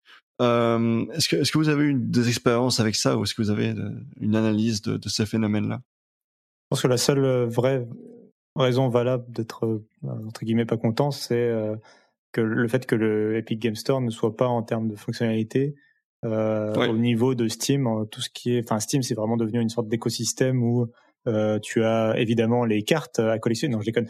Euh, t'as les modes à mettre. Le, la le, chaque jeu est un forum. T'as euh, t'as vraiment toute une galaxie, enfin, un écosystème, une communauté qui s'est créée autour de Steam. D'ailleurs, il y a un onglet qui s'appelle communauté dans Steam. Euh, mhm. et, euh, oui, et puis en termes de fonctionnalité, les, les, cloud save par exemple n'étaient pas du tout dispo euh, à l'arrivée de l'Epic Game Store et je sais pas si c'est dispo aujourd'hui. Et en plus, il y a l'image de marque de Steam qui, euh, selon les, les, selon que tu suis ou pas de près la vie de développeur, est plus ou moins euh, doré euh, pour beaucoup de monde, je pense, Steam, c'est euh, c'est un peu les free euh, en France euh, du, du, jeu vidéo. C'est le côté mhm. et c'est eux qui ont créé les soldes, tu vois, dans le jeu vidéo, qui ont permis à des gens d'acheter des super jeux pour moins de 10 euros pendant les fêtes de Noël. c'est très fort de leur part parce que ils ont ils ont effectivement cette image. Bah oui, très très très gentil. gentil en fait. voilà, de, de, gentil et même il y a un truc presque presque religieux autour de Gabe Newell euh, sur, certains dans certaines communautés. On parle, on aura l'occasion de parler plus tard de leur, euh, leurs actions sur Linux et de, du développement pendant longtemps de leur leur, leur OS, SteamOS, les Steam Machines, etc. Tu, tu vois ça, tu fais ah c'est très sympa, ils aiment l'open source et tout, mais en même temps, et on n'en parle jamais, je ne sais pas très bien pourquoi, bah c'est un peu les inventeurs de de la loot box sur sur Team Fortress 2, sur Counter Strike, etc. Donc des, des modèles économiques très euh, très greedy pour le coup, très, euh, c'est un peu le, le Captain Krabs dans, dans Bob l'éponge. euh, et malgré ça, bah, leur image reste euh, absolument parfaite. Ils sont ils sont adorés, ils sont ils sont vénérés. Alors qu'à l'inverse, je pense qu'on a vraiment et cette vénération, cette vénération se transforme. Ouais. C'est assez malsain. En guerre de chapelle, tout simplement. Ouais, voilà, exactement. Mais c'est les fanboys en fait. Hein. C'est mhm. un truc truc assez assez inhérent malheureusement à cette. Et je pense c'est je pense c'est vraiment typiquement le même mécanisme en fait que euh, que de la guerre des consoles en fait. On va avoir des des gens qui sont vraiment très très attachés à l'image de marque. Euh, et typiquement sur PlayStation, quand tu vois les gens qui se mettent en colère parce que euh, une des exclus euh, Sony sort enfin sur PC et c'est eux ils trouvent ça vraiment insupportable. Et je pense que du coup, effectivement, tu as, ce noyau de, de, gens qui sont vraiment euh, à fond, euh, limite euh, à la limite de la religion, etc. Et ça va créer, on va dire, une ambiance, une émulsion qui va peut-être en fait embarquer euh, dans le flot de colère des gens qui sont peut-être un peu moins attachés, mais qui du coup se font avoir par des arguments. Ah oui, c'est vrai, tu vois. Et du coup, ils se mettent aussi, à, ils rajoutent leur voix là-dessus. Et du coup, ça, ça, je pense que ça peut créer effectivement cette sensation qu'il y a vraiment un, tout un groupe gigantesque qui, qui est si réticents à, ce qui, à l'existence d'une autre. Mhm. Moi, je voulais faire la remarque quand même que l'arrivée de cette concurrence, enfin la concurrence c'est toujours quelque chose de sain et en général en tout cas, je sais pas, enfin pour moi toujours. mais dans le cas de Steam justement, ça les a, je pense, poussé un peu à se réveiller. Oui. Et là où sur les genre dix dernières années, il n'y avait pas eu finalement de grosses, de gros bouleversements dans, dans, dans Steam au final. Euh, là, il y a eu en quelques mois euh, des changements d'interface, des ils ont re-signé avec des éditeurs euh, d'ailleurs, enfin Electronic Arts par exemple est, revenu sur Steam. Je pense qu'il y a, je pense que c'est un choix d'Electronic Arts, mais il y a peut-être aussi euh, derrière euh, une volonté de Steam de, de, de des, des éditeurs importants. Il y a eu des il y a Valve qui s'est remis à développer des jeux. Alors on peut soit pour, pour, le côté mignon, on peut se dire que c'est parce que ils ont enfin réussi à développer ce qu'ils voulaient développer depuis le début. L'autre côté, on peut aussi se dire qu'ils avaient peut-être besoin d'exclus et de, redonner un, sens à, leur plateforme et euh, que c'est le meilleur moyen, c'est euh, d'avoir des exclus comme sur console et donc de développer des jeux pour la plateforme. Euh, ils ont plusieurs jeux en, préparation. Et d'une manière générale, voilà, ils, se sont remis à, développer pour Steam et on a l'impression qu'ils se sont un peu réveillés. Le cassage de Steam, moi, c'est quelque chose qui m'avait vraiment, vraiment intéressé. Ça, ça faisait du bien, ça faisait du bien, un peu d'air frais dans, tout ça, quoi. Notamment, bah, comme disait euh, Cassim juste avant, Steam, ils étaient vraiment, ils étaient vraiment à l'arrêt. Euh, toutes leurs tentatives de sur le green light et tout ça, c'était des bonnes idées à chaque fois, mais euh, mais ça apportait toujours presque plus de problèmes que ça rénovait les choses. Enfin, c'était un, un, peu difficile. Moi, vraiment, le, GS, c'est ce que je retiens le plus de PC en tout cas. Life is full of awesome what ifs, and some not so much, like unexpected medical costs. That's why United Healthcare provides Health Protector Guard fixed indemnity insurance plans to supplement your primary plan and help manage out of pocket costs. Learn more at uh1.com. Hiring for your small business? If you're not looking for professionals on LinkedIn, you're looking in the wrong place. That's like looking for your car keys in a fish tank. LinkedIn helps you hire professionals you can't find anywhere else, even those who aren't actively searching for a new job but might be open to the perfect role. In a given month, over 70% of LinkedIn users don't even visit other leading job sites. So start looking in the right place. With LinkedIn, you can hire professionals like a professional. Post your free job on linkedin.com slash people today. si je reviens un petit peu sur euh, les différents acteurs et leur politique par rapport au, au, démat, ce qui est très clair, c'est que pendant longtemps, quand on regardait le catalogue sur Steam, il y avait très peu de jeux japonais et c'est quelque chose qui a changé justement ces, dernières années puisque mhm, mhm. voilà il y a, il y a quelques quelques semaines on a vu arriver euh, Persona 4 sur sur Steam euh, chose qui était inimaginable encore il y a quelques années. Euh, je pense à des licences comme Yakuza je d'autres exemples qu'on pourrait citer bah, Final Fantasy aussi Ouais, ça, je, je pense que c'est associé au bah, du coup à la génération de consoles où on a vu un peu le au, fur et à mesure de la génération, les, les développeurs japonais s'ouvrir de plus en plus à l'Occident et essayer de faire des jeux de plus en plus occidentalisés. Et l'Occident comparé au Japon, ils ont beaucoup de PC. Et euh, un, un, des tout premiers gros cartons euh, de jeux japonais sur Steam, c'était bah, Dark Souls en fait. C'est un peu le gros mot de la génération dans les discussions de jeux vidéo, Dark Souls, mais, euh, là pour le coup, il, euh, il est juste en fait. Ça a été un des, des tout premiers jeux japonais qui a et, de l'époque, hein. Il y avait déjà eu un peu de portage, par exemple des, vieux Final Fantasy ou tout ça, mais euh, ouais, Dark Souls quand il est arrivé, il a, il a fait, il a montré un peu la voie pour les autres. Ils ont, ils ont réussi à voir que il y avait un marché tout simplement là-dessus et de plus en plus, bah, ils sont mis, euh, ouais, ils sont mis et donc aujourd'hui, oui, euh, Square Enix, Sega, ils, ils, sont, ils sont tous là maintenant et ils sortent tous leurs jeux presque en même temps. Sony arrive de plus en mmh. plus, donc ouais. L'ouverture du.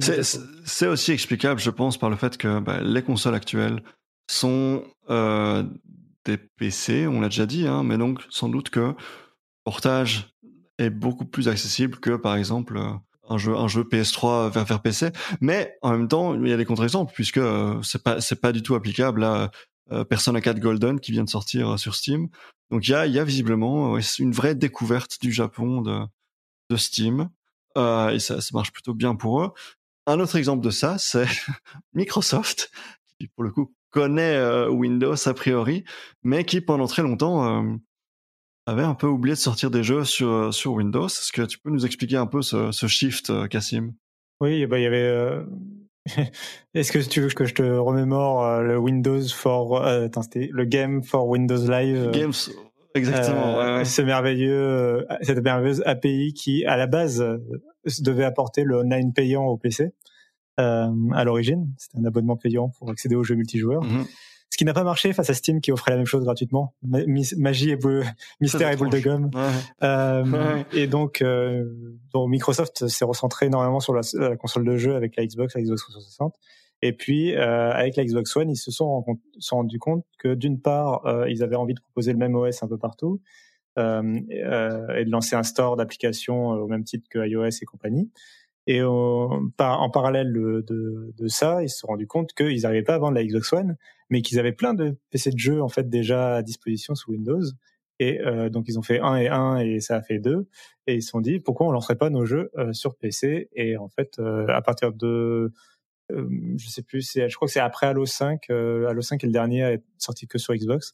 Mhm. À partir de là, tous les jeux Xbox, ce qui, qui sont devenus les Xbox Game Studio, donc tous les jeux first party, sont sortis à la fois sur PC et sur Xbox. Et aujourd'hui, en 2020, c'est quelque chose qui est devenu. Euh, en fait, on se pose même plus la que- pendant longtemps, on se pose la Règle, ouais, question. c'est- euh, devenu la règle. hein, ouais, euh, Quantum Break, je me rappelle, était un des premiers aussi. Euh, C'est-à-dire qu'ils ont fait, ils ont mis en place deux choses. D'une part, c'est devenu systématique que tous les jeux sortent euh, sur PC, et d'autre part, euh, on ne rachète pas, euh, en tout cas pour les jeux en démat, euh, un jeu que tu achètes sur le Microsoft Store sur Xbox, tu ne le rachètes pas Mhm. sur, euh, sur sur PC à partir du moment où c'est un jeu Microsoft ou les quelques rares jeux qui vont accepter de jouer le jeu, euh, tel qu'à le dire, euh, du démat et de cross-buy, mais c'est pas la règle mais euh, mais, Microsoft le fait pour pour ses jeux en tout cas. Et ça s'est accompagné d'un deux- d'un deuxième euh, temps fort, c'est le lancement du Game Pass sur PC, avec pas mal de fonctionnalités autour du PC et le fait de on a l'impression que Microsoft petit à petit malgré tout enfin s'implique vraiment dans l'univers PC. Pour moi, ça se voit à la fois avec le fait que euh, des outils comme la Game Bar euh, se développent pas mal et sont en fait euh, en vrai assez pratiques à utiliser. C'est des trucs qui permettent d'enregistrer son sa partie, qui permettent de euh, avoir des widgets qui s'affichent propres à ton jeu, genre dans Destiny et compagnie. Et d'autre part, c'est le fait de proposer leurs jeux sur Steam. On a, on a pas arrêté de parler de Steam dans cette partie. C'est vrai, C'est enfin, un des gros éditeurs à avoir rejoint Steam et enfin et, et Et leurs je, jeux je ne le comprends pas, je ne le comprends toujours pas vraiment ce choix puisque euh, bon déjà déjà moi tous les jeux Microsoft je, je les prends pas sur Steam vu que euh, le Game Pass ne fonctionne pas avec Steam. Mais je, comment comment est-ce qu'on explique ce choix de vendre également des jeux sur Steam? Alors euh, moi je pense que le choix il s'explique au niveau de l'argent et en fait et par rapport à l'argent et en fait en définitive la vraie raison ça doit être l'argent. C'est-à-dire que si, je prends les meilleures ventes mondiales là à l'instant où, on enregistre, Halo The Master Chief Connection est deuxième des ventes sur de Steam et Sea Ah of oui, est quatrième des ventes de Steam. Euh, donc enfin ça, ça cartonne quoi.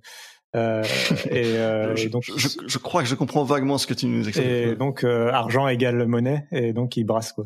Euh, et non et plus sérieusement euh, donc on- en plus ça montre que je pense que ça leur permet d'illustrer aux éditeurs euh, que le Game Pass phagocyte pas forcément totalement les ventes.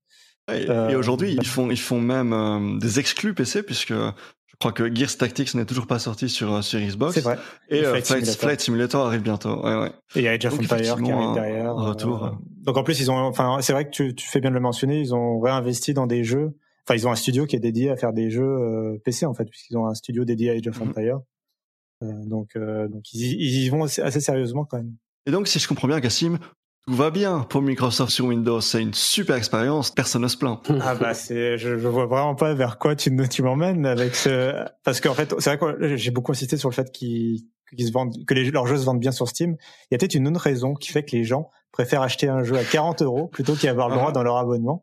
C'est peut-être le fait que sur Steam, quand tu cliques sur le téléchargement d'un jeu, le jeu se télécharge, puis s'installe et ensuite se lance. C'est vraiment trois étapes assez difficiles à maîtriser et que Microsoft en 2020 ne maîtrise pas encore sur leur propre store Ouais, ouais.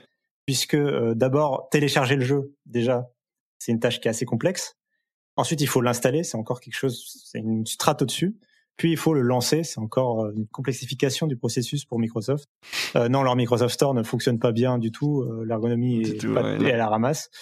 Euh, les téléchargements fonctionnent pas, tu as plein d'options qui manquent, type euh, le changement de langue par exemple, qui n'est toujours pas Mhm, géré. exact. Euh, donc, euh, donc ils s'y mettent. Je pense que malheureusement Microsoft, enfin Xbox plutôt, là je vais mentionner que Xbox, Xbox subit les frais de euh, Windows. C'est-à-dire que Mhm. Xbox ne gère pas le Microsoft Store puisque ça s'appelle le Microsoft Store.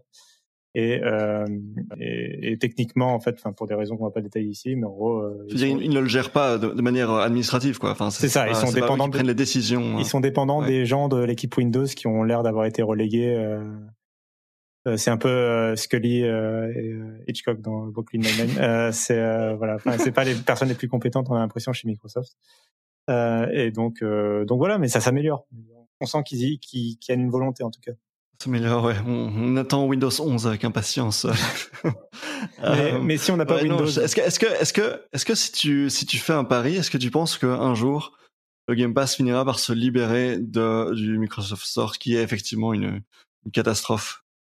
Je pense que oui, pour la simple et bonne raison que euh, Steam va lancer ou a lancé, je crois, euh, le EXS, euh, donc l'abonnement de Electronic Arts, à l'intérieur de Steam, ce qui montre qu'il y a une ouverture donc de, de Steam vers les abonnements de jeux. Et je pense que Microsoft, vu qu'ils ils proposent leurs jeux sur Steam, aurait tout intérêt à proposer leur abonnement dedans. Enfin, j'espère, ce serait cool parce que ça permettrait de télécharger les jeux correctement. C'est ça. Donc il y a, d'une part ça, et d'autre part euh, le fait qu'on pourra bientôt euh, euh, jouer en cloud et un- un dernier élément, avec l'abonnement Game Pass. Ils ont récemment annoncé la- le support des mods dans les jeux PC sur le Xbox Game Pass. Donc là aussi, c'est un élément important de, de l'écosystème PC. Je pense que ce sera le premier à confirmer. Quoi. Ouais. Puisque évidemment pour l'instant les jeux, les, les, les apps Windows et donc les jeux que tu télécharges via le Microsoft Store sont dans une espèce de sandbox. Tu ne peux pas accéder au dossier. Quand tu, essaies de rentrer dans le dossier, Windows te dit non, tu n'as pas la permission de regarder ces fichiers. Donc c'est très très fermé. Donc les modes, euh, c'est pas trop possible pour l'instant. Je suis curieux de voir comment ils vont euh, résoudre ça. Peut-être en, ouvrant un peu euh, la, sandbox. On verra. Mais donc ouais, un retour en force de Microsoft sur le PC, mais qui est loin d'être parfait. Si, je demande maintenant à Johan, qu'est-ce que, tu retiens de, magnifique et de beau sur le PC euh, ces dernières années? Non, mais c'est vrai que bah, le PC devient quand même une plateforme euh, ah, qui a un intérêt qu'elle n'avait pas euh, sur les générations d'avant.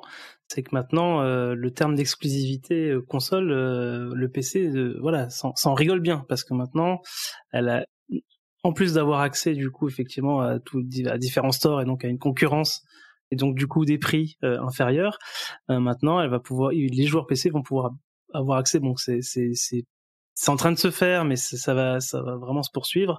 Va accès à, au catalogue Sony euh, avec le, le PlayStation Now. Donc pour l'instant, comme on l'a dit, c'était pas, il y a pas tous les jeux PlayStation 4, il y aura pas tous les jeux PlayStation 5, mais euh, mais voilà, les, comme on sait que ce sont des services qui vont quand même euh, s'étoffer, bah voilà, on sait que ça va, ça finira par arriver, hein, d'avoir accès à des jeux Sony euh, Day One. Je pense que c'est c'est imaginable. Euh, côté Microsoft, c'est pareil. Euh, on a accès du coup à toutes les exclus Microsoft. Donc voilà, il y a- il y a de moins en moins de jeux qui ne sont plus sur PC. Euh, je pense Mm. que c'est vraiment une, une des tendances PC euh, de, de la génération. Et du coup, euh, bah voilà, c'est et je comprends. Hein, les, moi, je suis pas, je suis pas un gros joueur PC. Pour moi, le PC c'est une Blizzard, c'est une Blizzard box. mais euh, mais mais clairement, euh, c'est devenu une machine euh, voilà, super intéressante parce que maintenant, il y a, il y a plus trop de, de jeux qu'on peut plus jouer. Hey, Cassim, tu veux rajouter quelque chose? Oui, c'était sur le plan technologique. En fait, il y a une chose qui a été, euh, qui a complètement bouleversé le, le game euh, sur cette génération pour le PC et que j'ai j'ai espoir de retrouver un jour sur console, mais ça a pas l'air de se profiler à l'horizon. C'est euh, le euh, déjà c'est enfin la force de Nvidia euh, en fait sur sur cette génération et je crois que tu voulais mentionner par exemple le, le ray tracing qui a fait ses débuts Tout- mais, tout je- mais avant que tu en parles, je vais euh, parler d'une autre technologie qui permet justement d'activer souvent le ray tracing dans les jeux. C'est euh, le DLSS et l'utilisation de l'intelligence artificielle pour euh, pour faire du rendu. les, les fameux euh, CUDA-cores sur les cartes Nvidia. C'est ça. Euh, en fait, euh, c'est une fonctionnalité euh, qui, pour moi, est un game changer. Enfin, elle peut révolutionner euh, les performances sur euh, sur des machines, quoi. c'est le fait de faire tourner, euh, enfin grâce à l'intelligence artificielle, en gros, on fait un rendu de l'image en très basse définition, enfin, en basse définition. Donc par exemple, en jouant, par exemple, je, je, grossis le trait, mais on va jouer en 800 par 600. Euh, du coup, on y joue forcément en 120 fps et compagnie parce que c'est une toute petite définition. Et puis derrière, l'intelligence artificielle va passer l'image en 4K par magie. Et du coup, on se retrouve avec une image en 4K à 120 images par seconde. C'est génial, c'est incroyable. Et c'est quelque chose de propre à Nvidia pour le moment, et c'est vraiment vraiment bluffant comme technologie. Et c'est quelque chose qui, pour moi, va bouleverser euh, ce qu'on peut faire sur PC. Et j'aimerais voir des. Qui ne sera pas a priori sur console, puisque les consoles euh, utilisent plutôt des GPU euh, AMD. AMD, il faudrait développer des technologies, d'autres technologies qui fonctionnent sur le même principe côté AMD pour pour que ça marche. Il y a par contre un fabricant qui utilise Nvidia et qui pourra peut-être l'utiliser à l'avenir c'est euh, Nintendo. Mm. Et ça, on va voir. Un jour peut-être. Mais donc, ouais, effectivement, tu mentionnais le, ray tracing. Euh, bon, c'est pas, c'est pas encore, euh, c'est loin d'être démocratisé puisque moi j'ai, la chance d'avoir une carte RTX. Bon, c'est pas, c'est pas hyper présent. Tu peux, tu peux éventuellement télécharger la démo de Minecraft avec le ray tracing. Tu peux jouer à, à Control ou à Call of Duty avec le ray tracing. C'est toujours très très beau. Mais euh, perso, ça fait longtemps que j'ai pas eu la chance de, lancer un jeu euh, qu'il employait.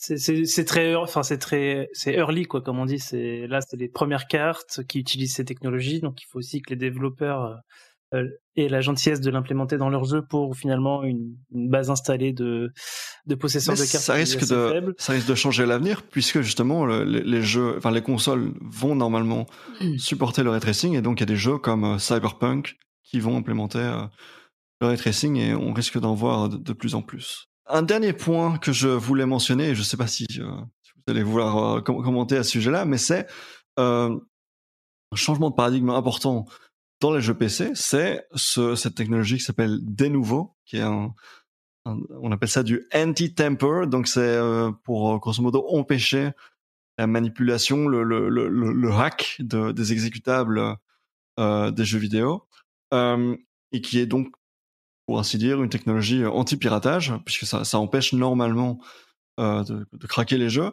Et ça fait que, alors que je me souviens qu'il y, a une dizaine d'années, Yves Guillemot de, Microsoft, pardon, de Ubisoft parlait du PC comme étant euh, le, la, la, plateforme du piratage, où effectivement, un éditeur sort un jeu et quelques heures plus tard, bah, il est dispo gratuitement sur les plateformes de piratage. Aujourd'hui, ça n'est plus le cas. Ça, c'est vraiment le shift. Bon, je suis, je un peu un peu biaisé dans mon dans ma perspective de, de la question, mais c'est le shift.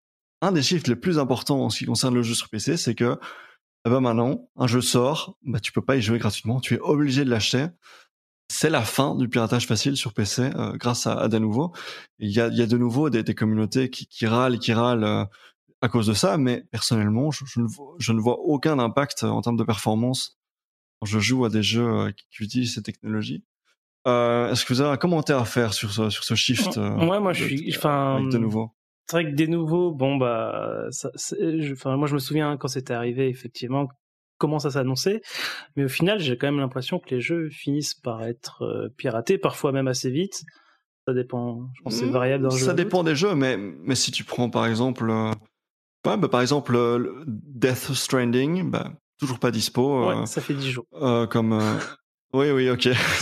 un contre-exemple, mais attends, attends, si tu, tu, veux que je te sorte des, des exemples qui, qui, datent un peu plus, ben on a par exemple.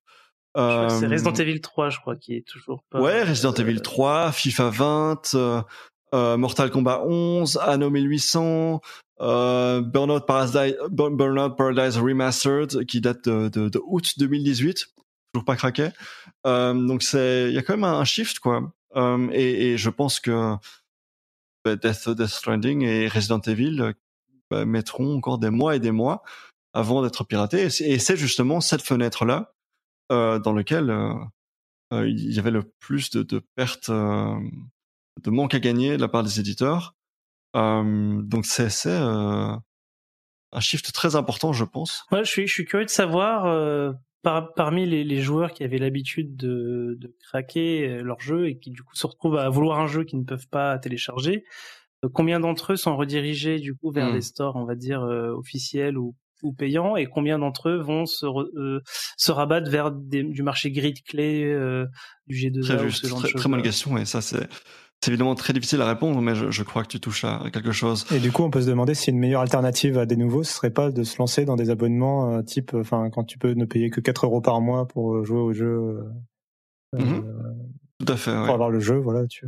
c'est une, peut-être une meilleure alternative que le prix. En fait, c'est deux, deux, réponses au piratage, c'est baisser le prix ou euh, payer une, une, énorme licence, parce qu'on ne connaît pas très bien les, les, deals, mais de nouveau, est une société privée qui, qui font payer leur, leur, leur technologie mmh. euh, anti-piratage. Euh, ouais, donc deux stratégies possibles. Et alors, pour refermer cette parenthèse sur, sur le, enfin, cette parenthèse, cette, euh, cette section sur le PC, Cassim, euh, je pense que tu es le seul, ou que je me trompe, mais le seul utilisateur de réalité virtuelle euh, euh, sur PC autour de la table. Oula, pas du tout. Aussi. Bah oui, c'est Yoann, le, ah le, fanboy, euh, le fanboy en réalité okay. virtuelle. Ok, mais à culpa. Mais donc vous êtes deux utilisateurs de réalité virtuelle. Moi, j'attends toujours mon casque Valve Index, dont, dont la commande n'arrête pas d'être retardée. Le meilleur. Ouais. Qu'est-ce que, que, quelles sont vos expériences de la réalité virtuelle, qui, qui est également un, un, nouvel élément cette génération? Bon, je vais commencer rapidement parce que du coup, moi, j'ai quasiment rien à dire. Enfin, j'ai qu'un petit truc à dire dessus. C'est euh, le fait que mon expérience, ça se résume au HTC Vive sur un salon testé en 5 minutes. D'abord, euh, D'accord, okay, ça avait l'air cool comme techno.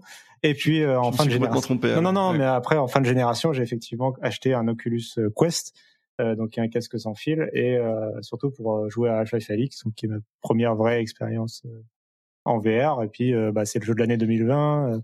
c'est le jeu qui intègre a priori le mieux tout ce que la VR a pu proposer depuis son son, son ses débuts et c'est euh, bah, c'est Valve hein, donc ils savent faire que des chefs-d'œuvre. Donc bon, bah, voilà c'est un chef-d'œuvre de plus c'est comme ça. Mais euh, puis ça ça permet à la licence Half-Life de renaître et euh, et il y a un ça fait que des chefs-d'œuvre et artefacts. Mais Artefact n'a pas été développé par Valve c'est c'est un mensonge. Mais mais, mais voilà si on reste sur Portal Half-Life Team Fortress et des trucs comme ça et Left 4 Dead bon bah ils arrivent ils créent un genre il révolutionne le genre en même temps et puis voilà quoi. Euh, mais euh, il a fallu attendre Overwatch pour pour avoir un FPS qui soit aussi bien que Team Fortress 2 quoi. Mais euh, non, bah, sinon pour revenir à Half-Life en vrai euh, et à, à, la réalité virtuelle, euh, ça permet euh, ça a été une une vraie question pendant toute la génération de savoir si la réalité virtuelle allait révolutionner le jeu vidéo, si le, le futur ne serait que en réalité virtuelle. Euh, bon, bah, visiblement, ça n'a pas eu le succès euh, incroyable non plus que qu'on pouvait mmh. attendre, mais ça s'est installé, ça s'est ancré comme une vraie plateforme, euh, comme une plateforme qui quand même progresse petit à petit. Euh, et et Half-Life Alyx est le seul ou un des seuls triple A à vraiment sortir sur, sur cette plateforme et, et propose une vraie expérience qui n'est possible nulle part ailleurs. Donc c'est ouais, je cool, pense mais ça, dépend, de. Ouais, ça, en fait, ça, ça dépend de ce qu'on ce qu'on veut entendre par révolution, parce que moi, je, moi, je, je, je pense que la VR a révolutionné le jeu vidéo, mais la VR n'a juste, juste pas euh, révolutionné l'industrie du jeu vidéo, ni euh, les comportements de consommation de masse, etc. Mais euh, si, si, si, on regarde ça purement d'un point de vue design, etc., enfin, il y a des choses quand même super intéressantes. Euh, et des choses qui fonctionnent, euh, on va dire, auprès des utilisateurs de VR. Après, effectivement, ça reste, et je, moi, je pense que ça restera un, un secteur euh, assez niche, euh, comme le peuvent l'être ceux qui achètent des euh, de, de l'équipement euh, pour jouer aux jeux de voiture ou aux jeux d'avion. Mmh. Ouais, ce, comme les volants. Etc. Ouais, voilà. Je, je, pense que ouais. bon, alors c'est peut-être un peu plus ouvert que ces périphériques là, mais je pense qu'on est quand même dans ce dans ce genre de, de choses-là. Euh, après, du coup, moi, je, je, joue à la VR depuis le, le, premier kit de développement de l'Oculus. Euh, ah ouais, d'accord, ouais. Ouais, je sais plus comment il s'appelait, le DK1, je crois. Je, je crois ouais, que c'était bah, ça. Hein, ouais. J'avais pu le tester. Moi, ça avait été un gros, un gros blast pour moi et j'attendais après un, les sorties des, des, casques un peu plus, euh, on va dire, grand public. J'ai acheté le PSVR. Donc voilà, donc tous ces casques ont des problèmes hein, qui se résolvent au fil de l'eau. Du coup, je, je pense pas qu'on aura un jour hein, l'année de la VR. Euh, comme on peut l'entendre et enfin, comme les gens l'entendent en fait quand ils le disent ou quand ils quand ils le comprennent. Euh, je pense que ça va s'améliorer petit à petit, que la niche va s'agrandir petit à petit, que les jeux vont devenir intéressants. Aujourd'hui, enfin, chaque année qui s'écoule, quelqu'un qui arrive avec un nouveau casque VR, il a un, un meilleur catalogue, on va dire, à, à découvrir. C'est, on n'est pas dans un flux de jeux comme comme on peut l'être, on va dire, sur console ou sur PC, où finalement tu vas pas, tu vas pas, enfin, t'arrives à une année, t'as quelques jeux à, faire évidemment, mais tu vas pas faire euh, FIFA euh, des années d'avant, tu vas pas faire tous les Call of. en général, tu vas prendre les dernières expériences. Et là, il y a quand même, il commence à y avoir pas mal de jeux qui sont à, chaque fois assez uniques dans leur genre euh, et dans leur expérience, qui font que tu vas quand même aller chercher les premiers jeux VR, par exemple. Tu vas peut-être aller chercher bah, les euh, le Keep Talking Nobody Explode là qui permet euh, à un joueur d'essayer de désamorcer une bombe pendant que les autres euh, mhm. l'aident ce genre ou, ou un Beat Saber qui sera à mon avis qui va continuer à se vendre tant que la tant que la VR existe quoi. Donc voilà, je veux pas te contraindre non plus trop longtemps sur la VR, mais moi voilà, ça, moi c'est un gros morceau de ma vie de joueur. alors voilà, j'achète plus trop de jeux de VR. J'attends maintenant patiemment qu'il y ait des nouveaux casques qui arrivent. Donc on m'a prêté un casque pour que je puisse jouer à Half-Life Alix. Euh, qui est pas le jeu de 2020, qui est peut-être le jeu de 2020. J'aime beaucoup aussi. Le, jeu de 2020 auquel personne n'a joué. Ouais. Oui, c'est un peu ça. Mais bon, après, tant pis pour les, tant pis pour la, population. Tant pis pour les hein. pauvres. les, gens, euh, voilà, les gens distingués. non, mais voilà. Attends, je, je, crois que ton monocle est tombé, Johan. Euh, non, donc voilà. Donc je pense qu'on peut refermer le, la partie VR. Je pense voilà. Je pense qu'on. J'espère que Sony continuera. Ouais, c'est ça. Faut surtout mentionner sur, sur, console, pour l'instant, il y a que Sony qui, qui s'y met. Que Microsoft a tenté de faire croire qu'il s'y mettait avec la Xbox One X. Mais ouais, tout à fait. Ça a jamais. Mais, mais euh, Facebook a l'air de a l'air de d'être content d'y être et, et continue d'améliorer ses, ses casques. On a des nouveaux acteurs qui tentent à chaque fois d'arriver avec des casques de luxe, machin. Donc euh, bon, c'est le marché, on ne sait pas encore trop vers où il va.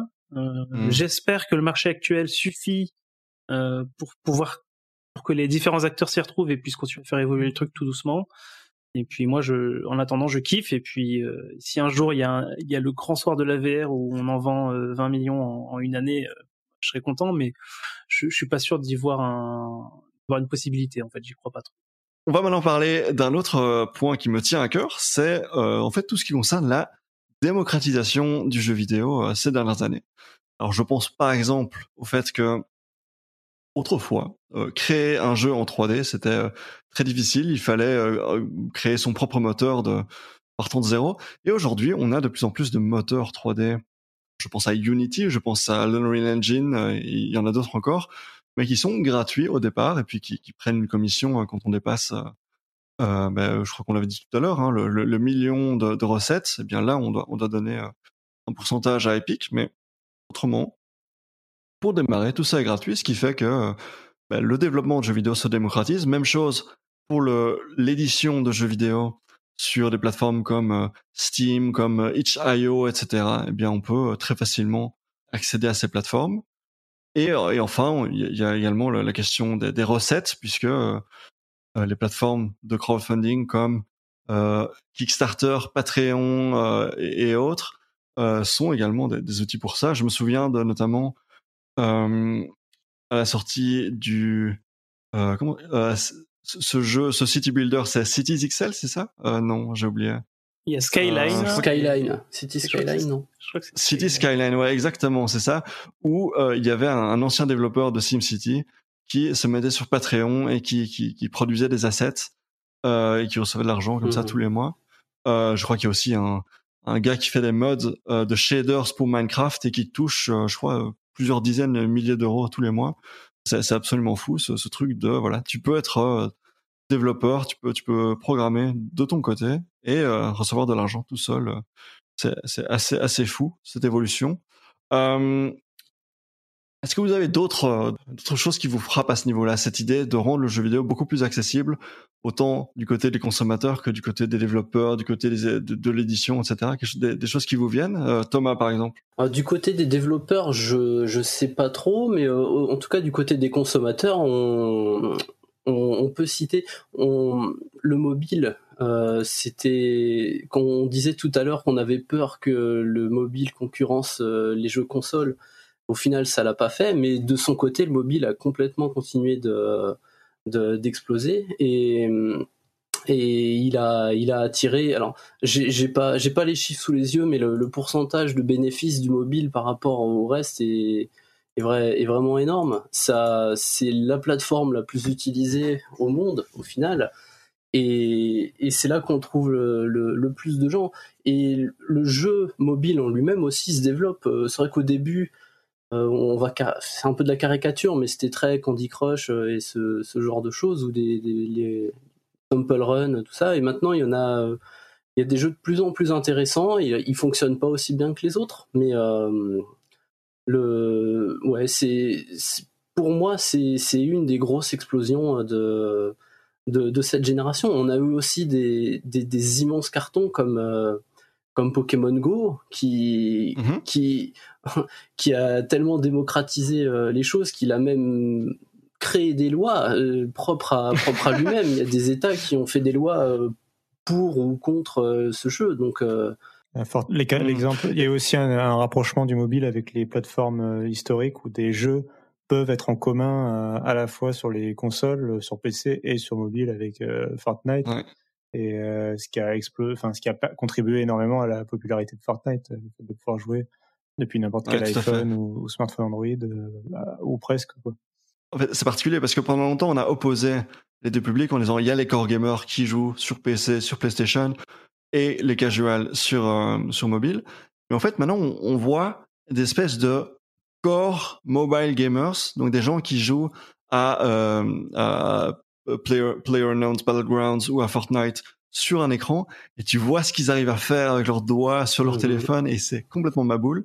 Euh, donc et encore souvent, hein, souvent c'est des, des, plutôt jeunes qui n'ont que ça, euh, qui n'ont pas l'occasion de jouer sur PC à, à PlayerUnknown Battlegrounds.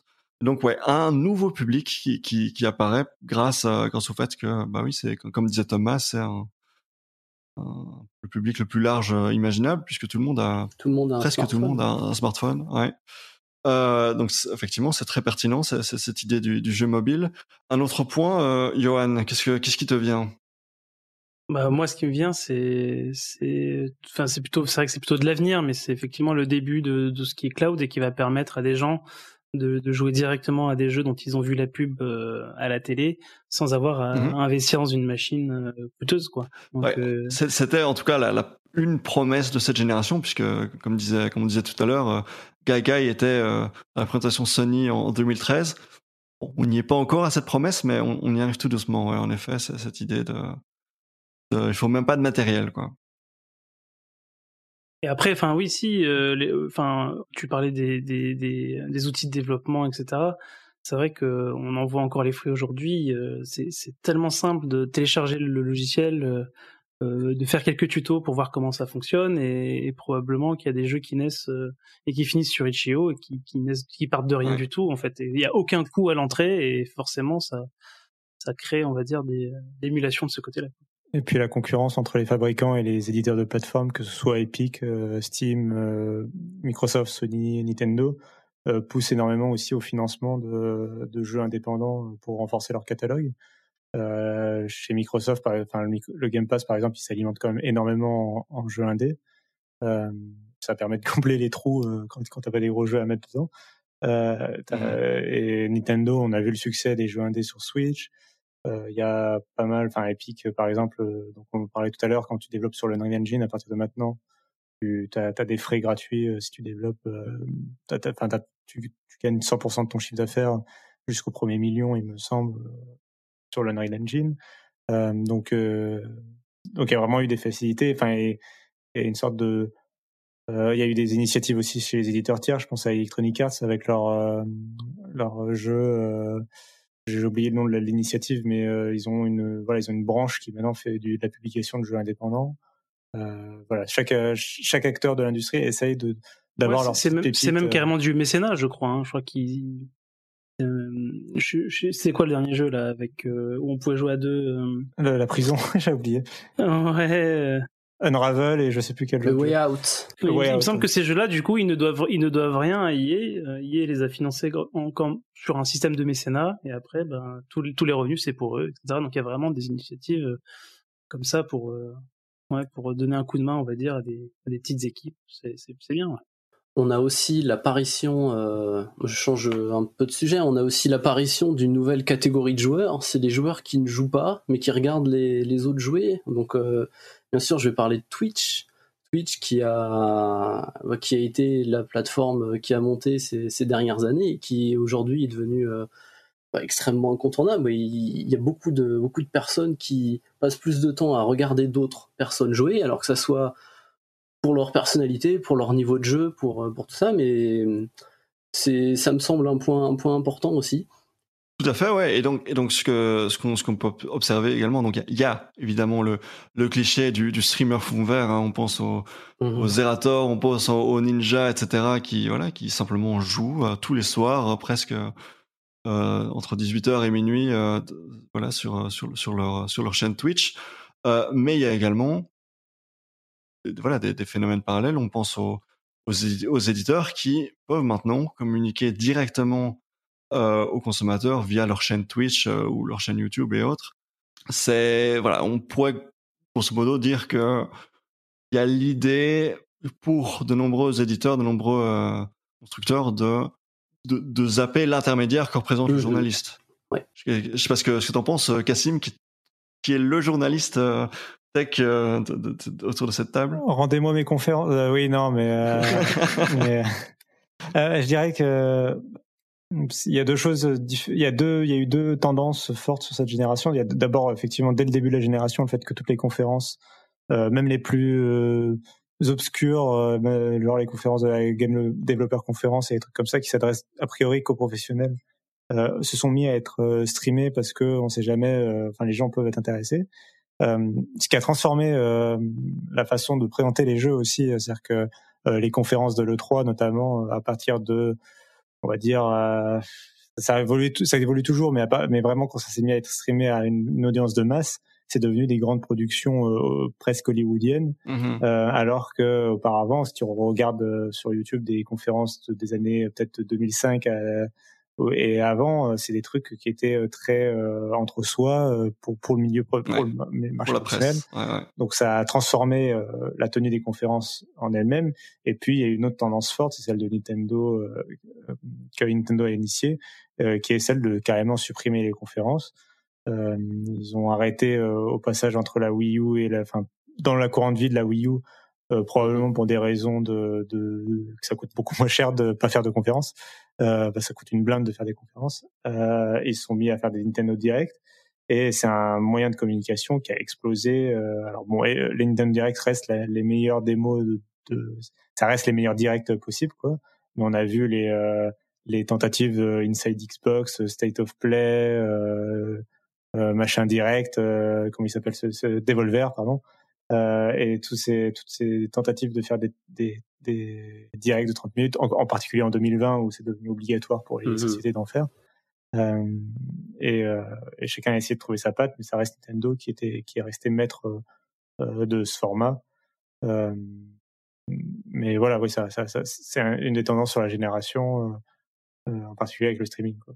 Est-ce que toi, tu estimes que ça te fait peur, ça te dérange quand tu vois les, les éditeurs qui essayent un petit peu de se passer du journaliste et de communiquer directement au consommateur sans, euh, sans passer par le, le filtre de, de Android, par exemple Non, euh, je pense que c'est le rôle. Enfin, on va pas se lancer dans un débat sur le journalisme, mais euh, Mhm. euh, le, le fait de copier-coller des communiqués de presse dans un, dans un article, c'est pas vraiment le, le- C'est pas nouveau. le- ouais. pas vraiment le plus mais important du que- ce que- journalisme. Ce que je veux dire, c'est que quand, quand tu regardes par exemple la, la, la dernière conférence de Electronic Arts, tu voyais un ancien journaliste de IGN qui s'appelle Greg Miller, qui est assis, assis sur sa chaise et qui interview euh, par, par Skype un développeur de jeux vidéo EA et qui lui pose des questions. Et Mhm. en fait, tu vois une espèce de fausse interview avec un ancien journaliste et tu dis, ah, c'est Greg Miller qui interviewe le développeur du, du nouveau Star Wars.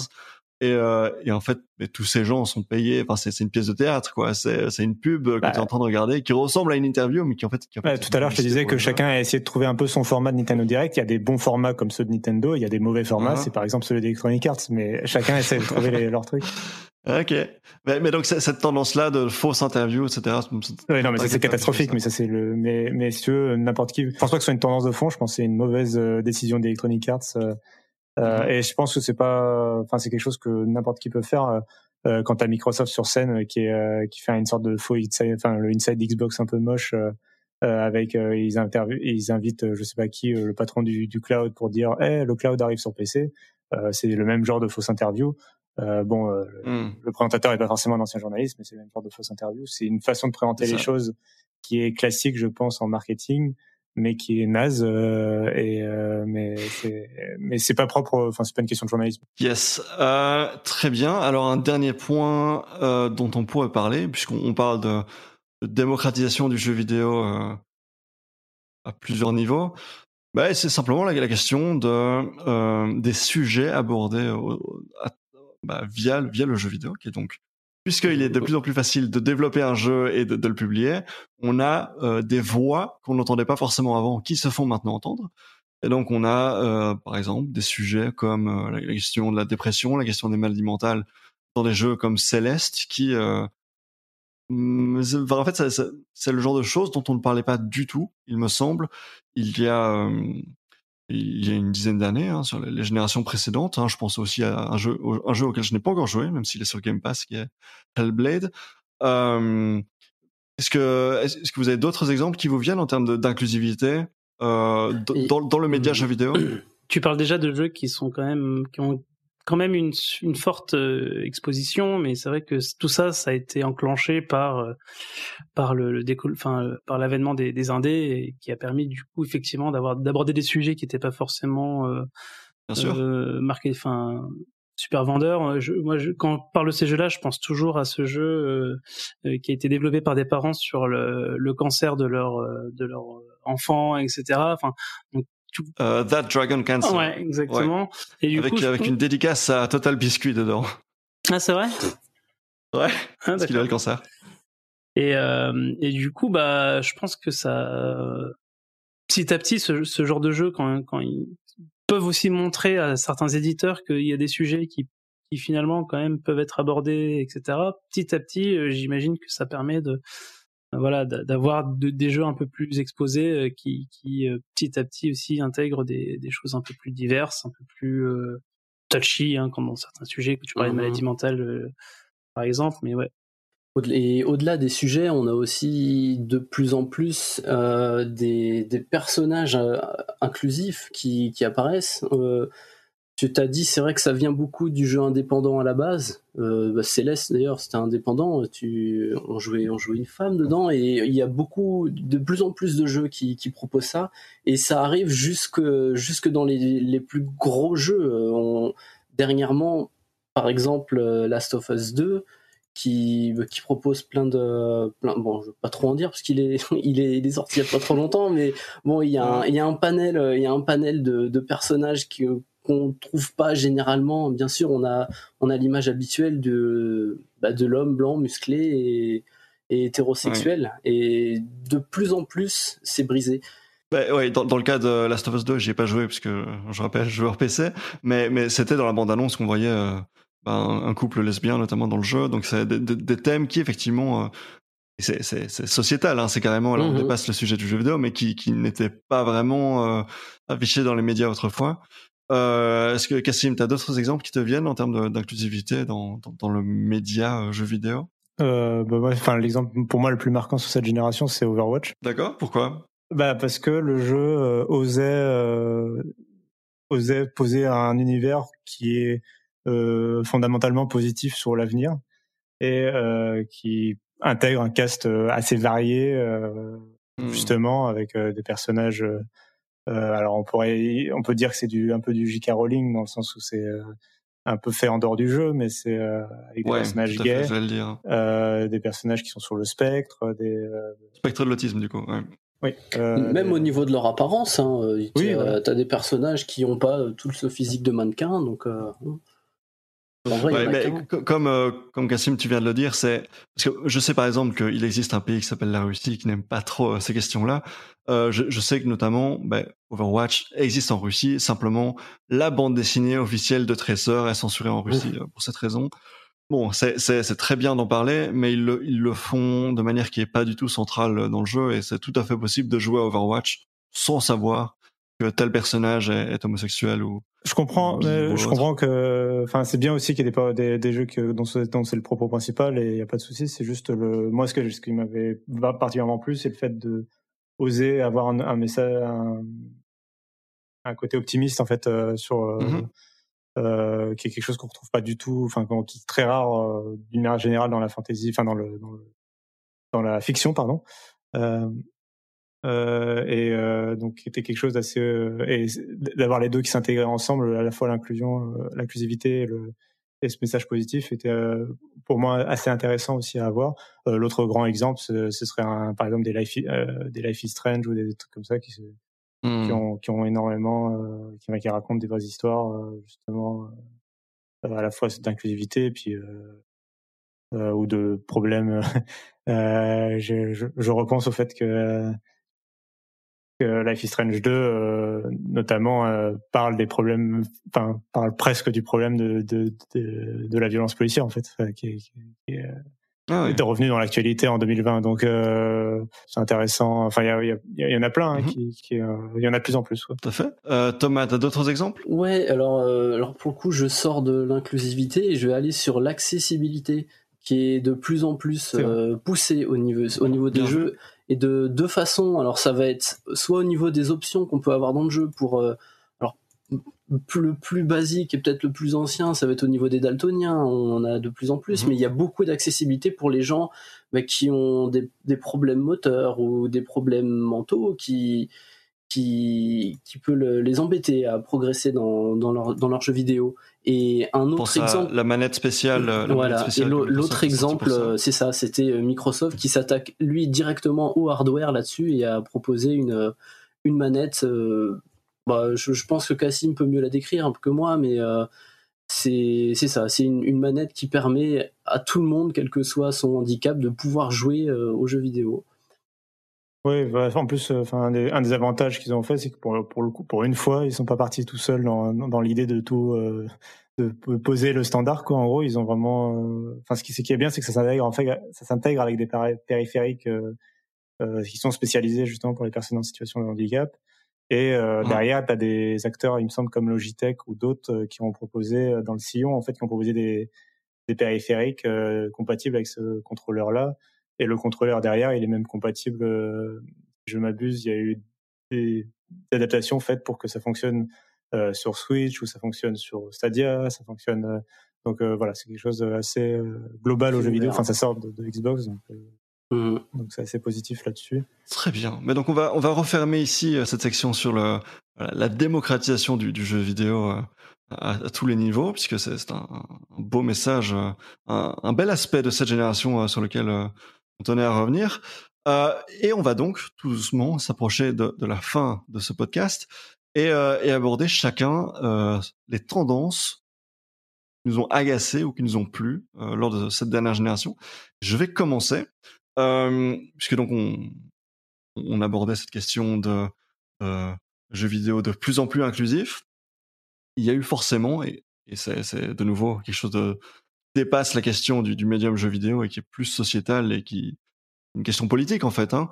Et forcément un retour de bâton vis-à-vis de ces questions et on a pu voir euh, un phénomène qu'on appelle aujourd'hui le, le, Gamergate, c'est-à-dire euh, ce que je résumerais comme étant un mouvement populiste misogyne euh, de joueurs qui sont très mécontents de, voilà de, cette inclusivité et ça a pu donner, euh, voilà, ça, a pu dépasser simplement que donc bon, il y a évidemment eu toutes ces, campagnes de harcèlement et toutes ces choses horribles qui, qui ont été commises euh, au nom de, ces valeurs euh, plutôt douteuses, mais on sait aussi que ça a pu carrément dépasser le cadre du jeu vidéo et on, on en parlait dans un podcast que j'ai enregistré avec Patrick l'an dernier. Euh, le Gamergate a été en partie récupéré lors de la campagne de Donald Trump Donc c'est euh, c'est clairement ce que moi je retiens comme étant le, la tendance euh, la plus agaçante, pour employer un terme assez faible, euh, la tendance la plus agaçante de, de ces dernières années, à mon sens. Je sais pas si quelqu'un veut commenter ou passer directement à, à sa tendance agaçante.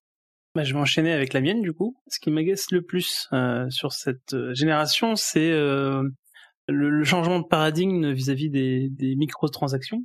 Donc effectivement, euh, on entend souvent hein, le fait que les jeux coûtent de, de plus en plus cher et, qui, et, que, et que les éditeurs n'osent pas monter le prix des jeux et du coup ils, se sont mis à la recherche, on va dire, de, de, de façon alternative de, pour trouver de l'argent. Et, et, donc on a vu, on, ça c'est les DLC, c'était arrivé du coup les générations d'avant. Euh, ça a été euh, pas une. Enfin, moi, moi, j'ai rien contre les, les DLC ou les, les, ajouts, on va dire, au jeu où tu payes pour avoir un peu plus, etc. Donc, je sais que certains avaient déjà pas mal grincé des dents sur la génération encore précédente. Euh, mais effectivement, donc les, les microtransactions sont devenues de plus en plus micro. Donc, on n'achète plus euh, des morceaux de jeu. Maintenant, on achète euh, directement, voilà, des choses de plus en plus euh, unitaires qui sont allées, du coup, cette génération jusqu'au jusqu'au lootbox. Euh, donc ça, c'est une première partie de, un peu de mon coup de gueule, c'est effectivement l'existence déjà de, de, ces, de ces microtransactions-là, mais en plus, euh, l'utilisation, on va dire, de manipulation du joueur pour pouvoir, euh, on va dire, l'inciter très fortement à, à passer à la caisse. Ouais, c'est, quand tu dis ça, ça me rappelle en fait euh, les mêmes technos qui sont employés sur, sur Facebook, c'est-à-dire on essaie de mhm. manipuler ton émotion, de te montrer des contenus qui vont te rendre triste, te rendre heureux, t'attendrir, etc. Et à ce moment-là, on te montre la mmh. publicité pour qu'elle soit la plus efficace. C'est, c'est, oui, c'est, comme tu dis, c'est de la manipulation. C'est des psychologues bien armés qui font en sorte de manipuler le joueur pour euh, qu'il passe à la caisse. Tout à fait. Oui. Thomas, quelle est ta tendance agaçante pour cette génération? Alors moi, c'est une note, euh, c'est une note un peu plus douce. Euh, c'est en fait c'est Nintendo et le online. Ils sont ils sont en retard affolement. C'est assez incroyable et ils ont pas l'air euh, très motivés à essayer d'arranger ça. Aujourd'hui, jouer à un jeu, hmm. jouer à un jeu Nintendo en ligne, c'est une vraie plaie. Et, euh, et, par exemple, on a, eu une, euh, une conséquence cette année, c'est que l'Evo, bah, qui a depuis été annulé, je crois, mais le, tournoi en ligne des jeux de combat, a supprimé euh, tournoi en ligne, pas du tout. D'habitude, c'était un tournoi en LAN de, jeux de combat. Et cette année, pour des raisons euh, qu'on connaît, le Covid, il a été poussé en ligne et les jeux Smash Bros ont été supprimés du line-up, tout simplement parce qu'on peut pas jouer à Smash Bros en ligne euh, de manière normale, donc encore mhm, moins mhm. compétitive. Donc ouais, c'est c'est mon coup de gueule Nintendo. Et juste pour, pour terminer, le Ivo a carrément été annulé oui, je crois qu'il y a eu des, soucis. Euh, ouais. Justement pour les raisons euh, pas très féministes. Euh, enfin, oui, pardon. Les, raisons étaient féministes, les, les raisons l'annulement. Bref. Cassim, quelle est ta tendance agaçante de cette génération? Juste, je partage pour le online avec Nintendo, puisque en plus pendant la crise, il y a eu le succès de Animal Crossing, qui a un mode en ligne qui est un peu tout pourri, justement. Donc, oui, oui, oui, c'est ça. C'est aussi bien les serveurs que les fonctionnalités sont, sont pourris. C'est tout est nul. Et euh, donc euh, pour moi, ma tendance agaçante, c'est euh, c'est un peu particulier, c'est la disparition de pure et simple de Konami. Euh, si vous... au début de la génération, l'avenir était était beau. Ils avaient Metal Gear Solid 5, ils avaient PES, ils avaient c'était le retour en grâce et puis c'était voilà, ils allaient avoir Silent Hill, ce qui allait arriver, développé par Kojima, ça allait être fantastique. Tout le monde était heureux, la vie était belle. Et puis, euh, puis Konami, du jour au lendemain, a décidé que finalement le jeu vidéo c'était pas terrible euh, et euh, que les pachinko c'était mieux. Et puis, euh, et puis ils ont tout abandonné. Et euh, et puis voilà, ça a disparu. Et c'est et sauf qu'il se trouve que Konami est l'éditeur de à peu près tous mes jeux préférés. donc, ah oui, parce que Silent Hills également. Ouais. Euh, donc bon, heureusement là, on est en 2020 et on commence enfin à s'en remettre. Et il y a le créateur de Suikoden qui a lancé un, un Kickstarter pour un, une suite spirituelle qui s'appelle Aiden Chronicle. Mais euh, mais euh, mais voilà, voilà, on, arrive à peine à s'en remettre. Kojima c'est aussi euh, est devenu indépendant depuis. Mais mmh. ouais. On a on a toujours pas le, le, le, fin mot de cette histoire entre Kojima et et, Konami. On sait toujours pas très bien ce qui s'est passé, mais on se doute que oui, c'est une divergences en termes de, stratégie. Mais il me semble avoir vu il y a peu dans, à la, à la, dans une conférence Stadia, euh, Bomberman, c'est bien Konami, je ne me trompe pas. Euh, je crois que c'est effectivement Konami à cause de Hudson, mais c'est Hudson, hein, ouais. Mais mais ça reste, enfin c'est pas non plus le jeu le plus ambitieux qui soit. oui, mais, mais, donc il y a, y, a, y, a, y a ce truc un peu étrange où ils arrêtent, mais de temps en temps, tu fais ah tiens un Battle Royale Bomberman. Donc en fait, ils sont sortis du jeu vidéo ou ils ont arrêté ou ils sont toujours là. ils ont aussi des jeux comme euh, Metal Gear. Hein. Ils, ont eu Metal Gear Survive. Euh, oui, que tout le monde a oublié depuis longtemps.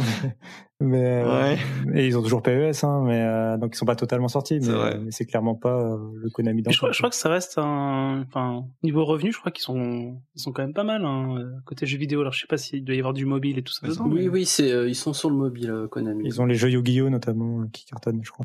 Mais je pense qu'il c'est pas, enfin, il est pas exclu qu'ils reviennent sur euh, sur du triple A euh, sur la prochaine génération. Euh. Mais bon, c'est sûr qu'on n'a aucun aucun indice qui permettrait de le penser, à part des rumeurs de relance de Silent Hills par-ci par-là. Jamais dire jamais. Mm. donc effectivement, on verra. si maintenant on passe aux tendances qui nous ont plu ces huit dernières années, Thomas, qu'est-ce qui te vient? Euh, moi, il y a quelque chose qui est apparu, notamment avec la. Alors là, ça va, je vais parler console euh, plus que plus que PC. Euh, c'est l'apparition, notamment autour de la PS4 Pro et de la One X, qui ont qui ont plus permis ça. C'est le le choix que nous ont laissé les développeurs entre le mode graphique et le mode performance. Est-ce qu'on veut quelque chose en 4K qui va tourner à 30 FPS en croisant les doigts ou euh, est-ce qu'on veut un jeu plus fluide qui qui n'arrivera pas en 4K mais euh, qui en 1080p déjà mais euh, voilà ils nous ont permis d'avoir des jeux la fluidité ou la qualité graphique et, de manière générale la fluidité c'est aussi quelque chose qui s'est imposé au fur et à mesure de la génération si au tout début on était sur du 30 fps et non négociable euh, au fur et à mesure, le PC a réussi à influencer un petit peu la console et ils ont compris que bah, plus de FPS mhm. c'était bien. je crois que sur, Switch, on est encore beaucoup en 30 FPS, non? Euh, Il y avait déjà du, 60 FPS sur Wii U. Euh, mais, je pense que ça, c'est arrivé, c'est arrivé justement grâce aux, aux upgrades mid-gen. Parce que du coup, mhm. les jeux, ils devaient être développés pour la, pour la console de base. Et du coup, les développeurs, ils se retrouvent à, potentiellement lancer le jeu sur un plus puissant, et du coup, ça leur permettait de facilement, entre guillemets, proposer soit, bah, on fait, on fait soit la 4K, soit, soit plus de, plus, de, mmh, Euh, Cassim, qu'est-ce qui te vient quand tu penses à, tes tendances préférées de cette génération? Attention, name dropping incoming, euh, deuxième. Euh, c'est euh, la, tendance de pouvoir euh, des, des, jeux qui ont qui ont connu un mauvais démarrage euh, de pouvoir ressusciter littéralement en milieu de voilà plus tard dans la génération grâce à l'effort des développeurs. Le meilleur exemple qui est devenu standard dans l'industrie, c'est Final Fantasy XIV avec Uriam Reborn, mais là où c'est devenu une tendance, c'est que ça n'a pas été le seul. Alors évidemment, c'est jamais souhaitable d'avoir un mauvais lancement, mais c'est cool de savoir que des jeux qui ont connu un mauvais lancement peuvent des fois se rattraper. Il y en a, il y a eu d'autres exemples qui me viennent. Enfin, il y a eu euh, Sea of Thieves, par exemple, ou euh, No Man's Sky, qui ont connu des très mauvais lancements et qui ont su se rattraper, souvent par des mises à jour gratuites, hein, on va pas se le cacher, mais euh, ça mmh de d'entretenir sa communauté et de même la faire grossir et après derrière de devenir un jeu à succès. Aujourd'hui, je pense que Final Fantasy XIV a plus vraiment à rougir de World of Warcraft. On n'a pas le chiffre des abonnés, mais on sent qu'il s'est installé comme le un des MMO les plus populaires.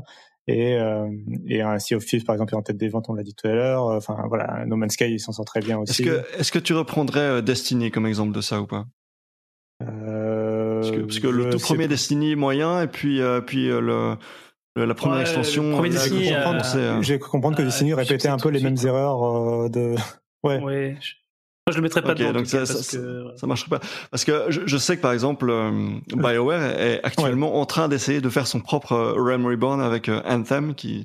Et le contre-exemple pour moi, c'est plutôt Anthem justement qui, qui, qui a pas réussi, pour l'instant, qui arrive pas à donner l'impression qu'ils vont réussir à faire un, ce genre de, de, bah, de tour de force. pas encore vu leur, ah, mm, bon, c'est bah, difficile à prédire tant qu'ils n'ont pas sorti leur leur euh, version 2 là euh. mm, c'est sûr mais pour l'instant enfin bon on va pas rentrer dans un débat mais le, jeu euh, le jeu est sorti depuis longtemps et pour l'instant j'ai l'impression qu'il est plus mort qu'autre chose quoi mais Mais à voir, hein, mais voilà, on a sur cette génération, ça s'est vraiment confirmé qu'un jeu mal lancé n'est pas forcément mort le chantier sur un triple A du style Anthem est beaucoup plus compliqué qu'un un jeu plutôt double A ou même un D des fois.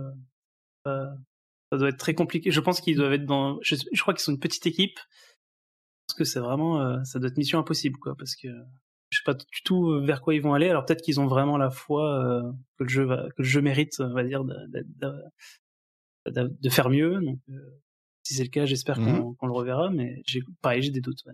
Ouais. si je te passe le, bâton de parole, Johan, ah, qu'est-ce que, qu'est-ce que, quelle est ta tendance préférée Alors moi, j'ai, juste écrit euh, les Souls, mais je vais, je vais peut-être développer un peu.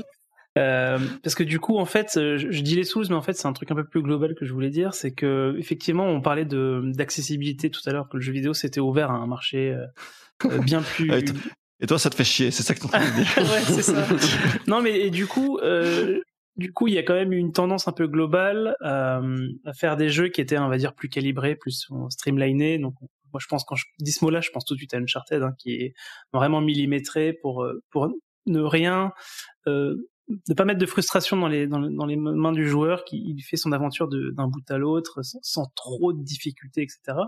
Et c'est vrai que les Souls sont arrivés un petit peu dans ce contexte-là et a pu parler euh, du coup à une, j'imagine, en tout cas c'est comme ça que j'imagine le, tout premier, donc c'était, euh, j'ai déjà oublié le nom parce que Demon Souls. podcast, mais voilà, Demon Souls, qui a pu parler du coup effectivement à des joueurs qui étaient plutôt en recherche euh, de l'aspect challenge euh, de frustration, vidéo, qui était ouais, mais la bonne frustration, enfin vraiment le, le côté de, de, relever un défi.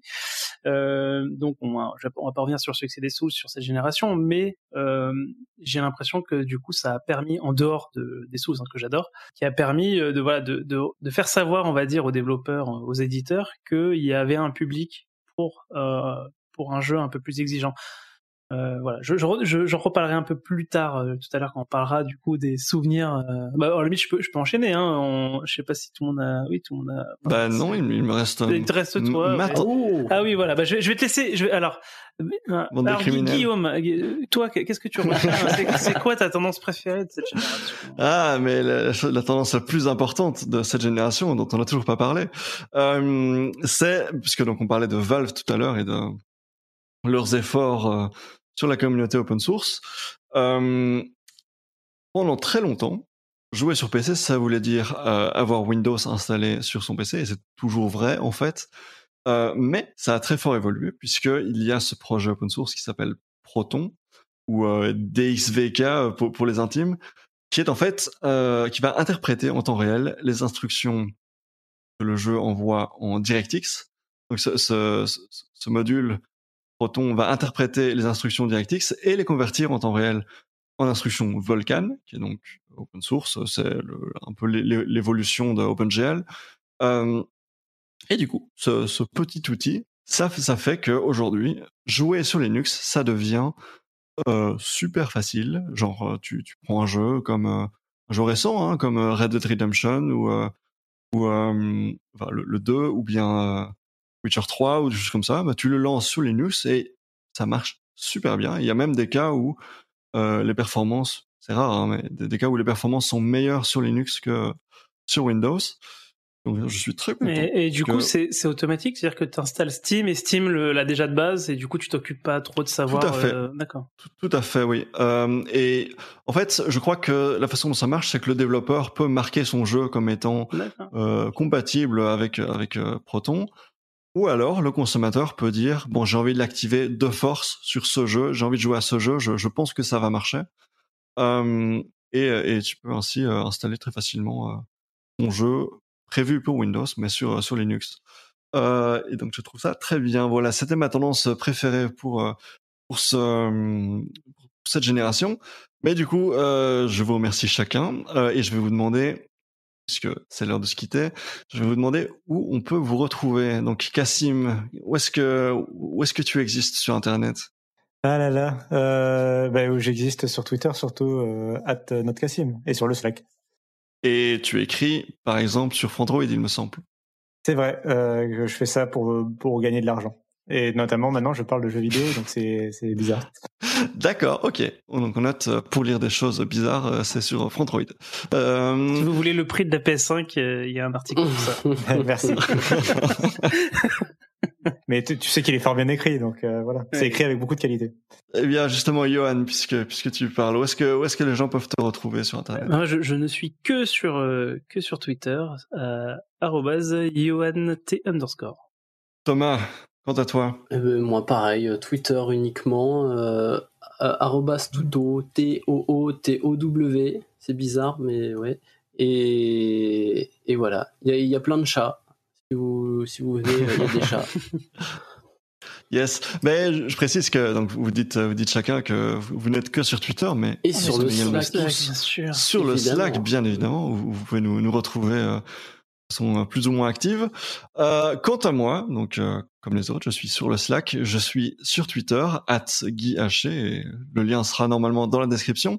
Euh, je suis également l'animateur d'un, le producteur d'un magnifique podcast qui s'appelle 70 minutes avec, où on traite de sujets de société euh, plutôt variés. Donc, euh, je, l'évoquais tout à l'heure, l'an dernier, euh, j'avais par exemple reçu Patrick, Patrick Béja et Giuliano Daimpoli, qui est l'ancien conseiller de euh, Matteo Renzi pour parler de la montée des mouvements national-populistes et donc notamment le, leur emploi des communautés Gamergate euh, et, toutes ces choses-là, leur emploi des réseaux sociaux de, comme Bridge Analytica, ainsi de suite. On peut aussi parler des choses comme le féminisme avec Olivia Gazalet. Dans quelques mois, j'aurai la chance de recevoir euh, Rokaya Diallo pour parler euh, de l'antiracisme et euh, de l'actualité récente. Donc voilà, de, des sujets plutôt variés, plutôt loin euh, du jeu vidéo, puisque voilà, j'ai ma dose annuelle ici euh, avec cette émission. Mais voilà, si vous cherchez des podcasts magnifiquement produits, ici à Bruxelles, en Belgique, je vous conseille 70 minutes avec, de manière tout à fait objective. Très bien. Et on vous dit du coup à l'année prochaine. Salut, salut. Ciao. Bisous. à l'année prochaine.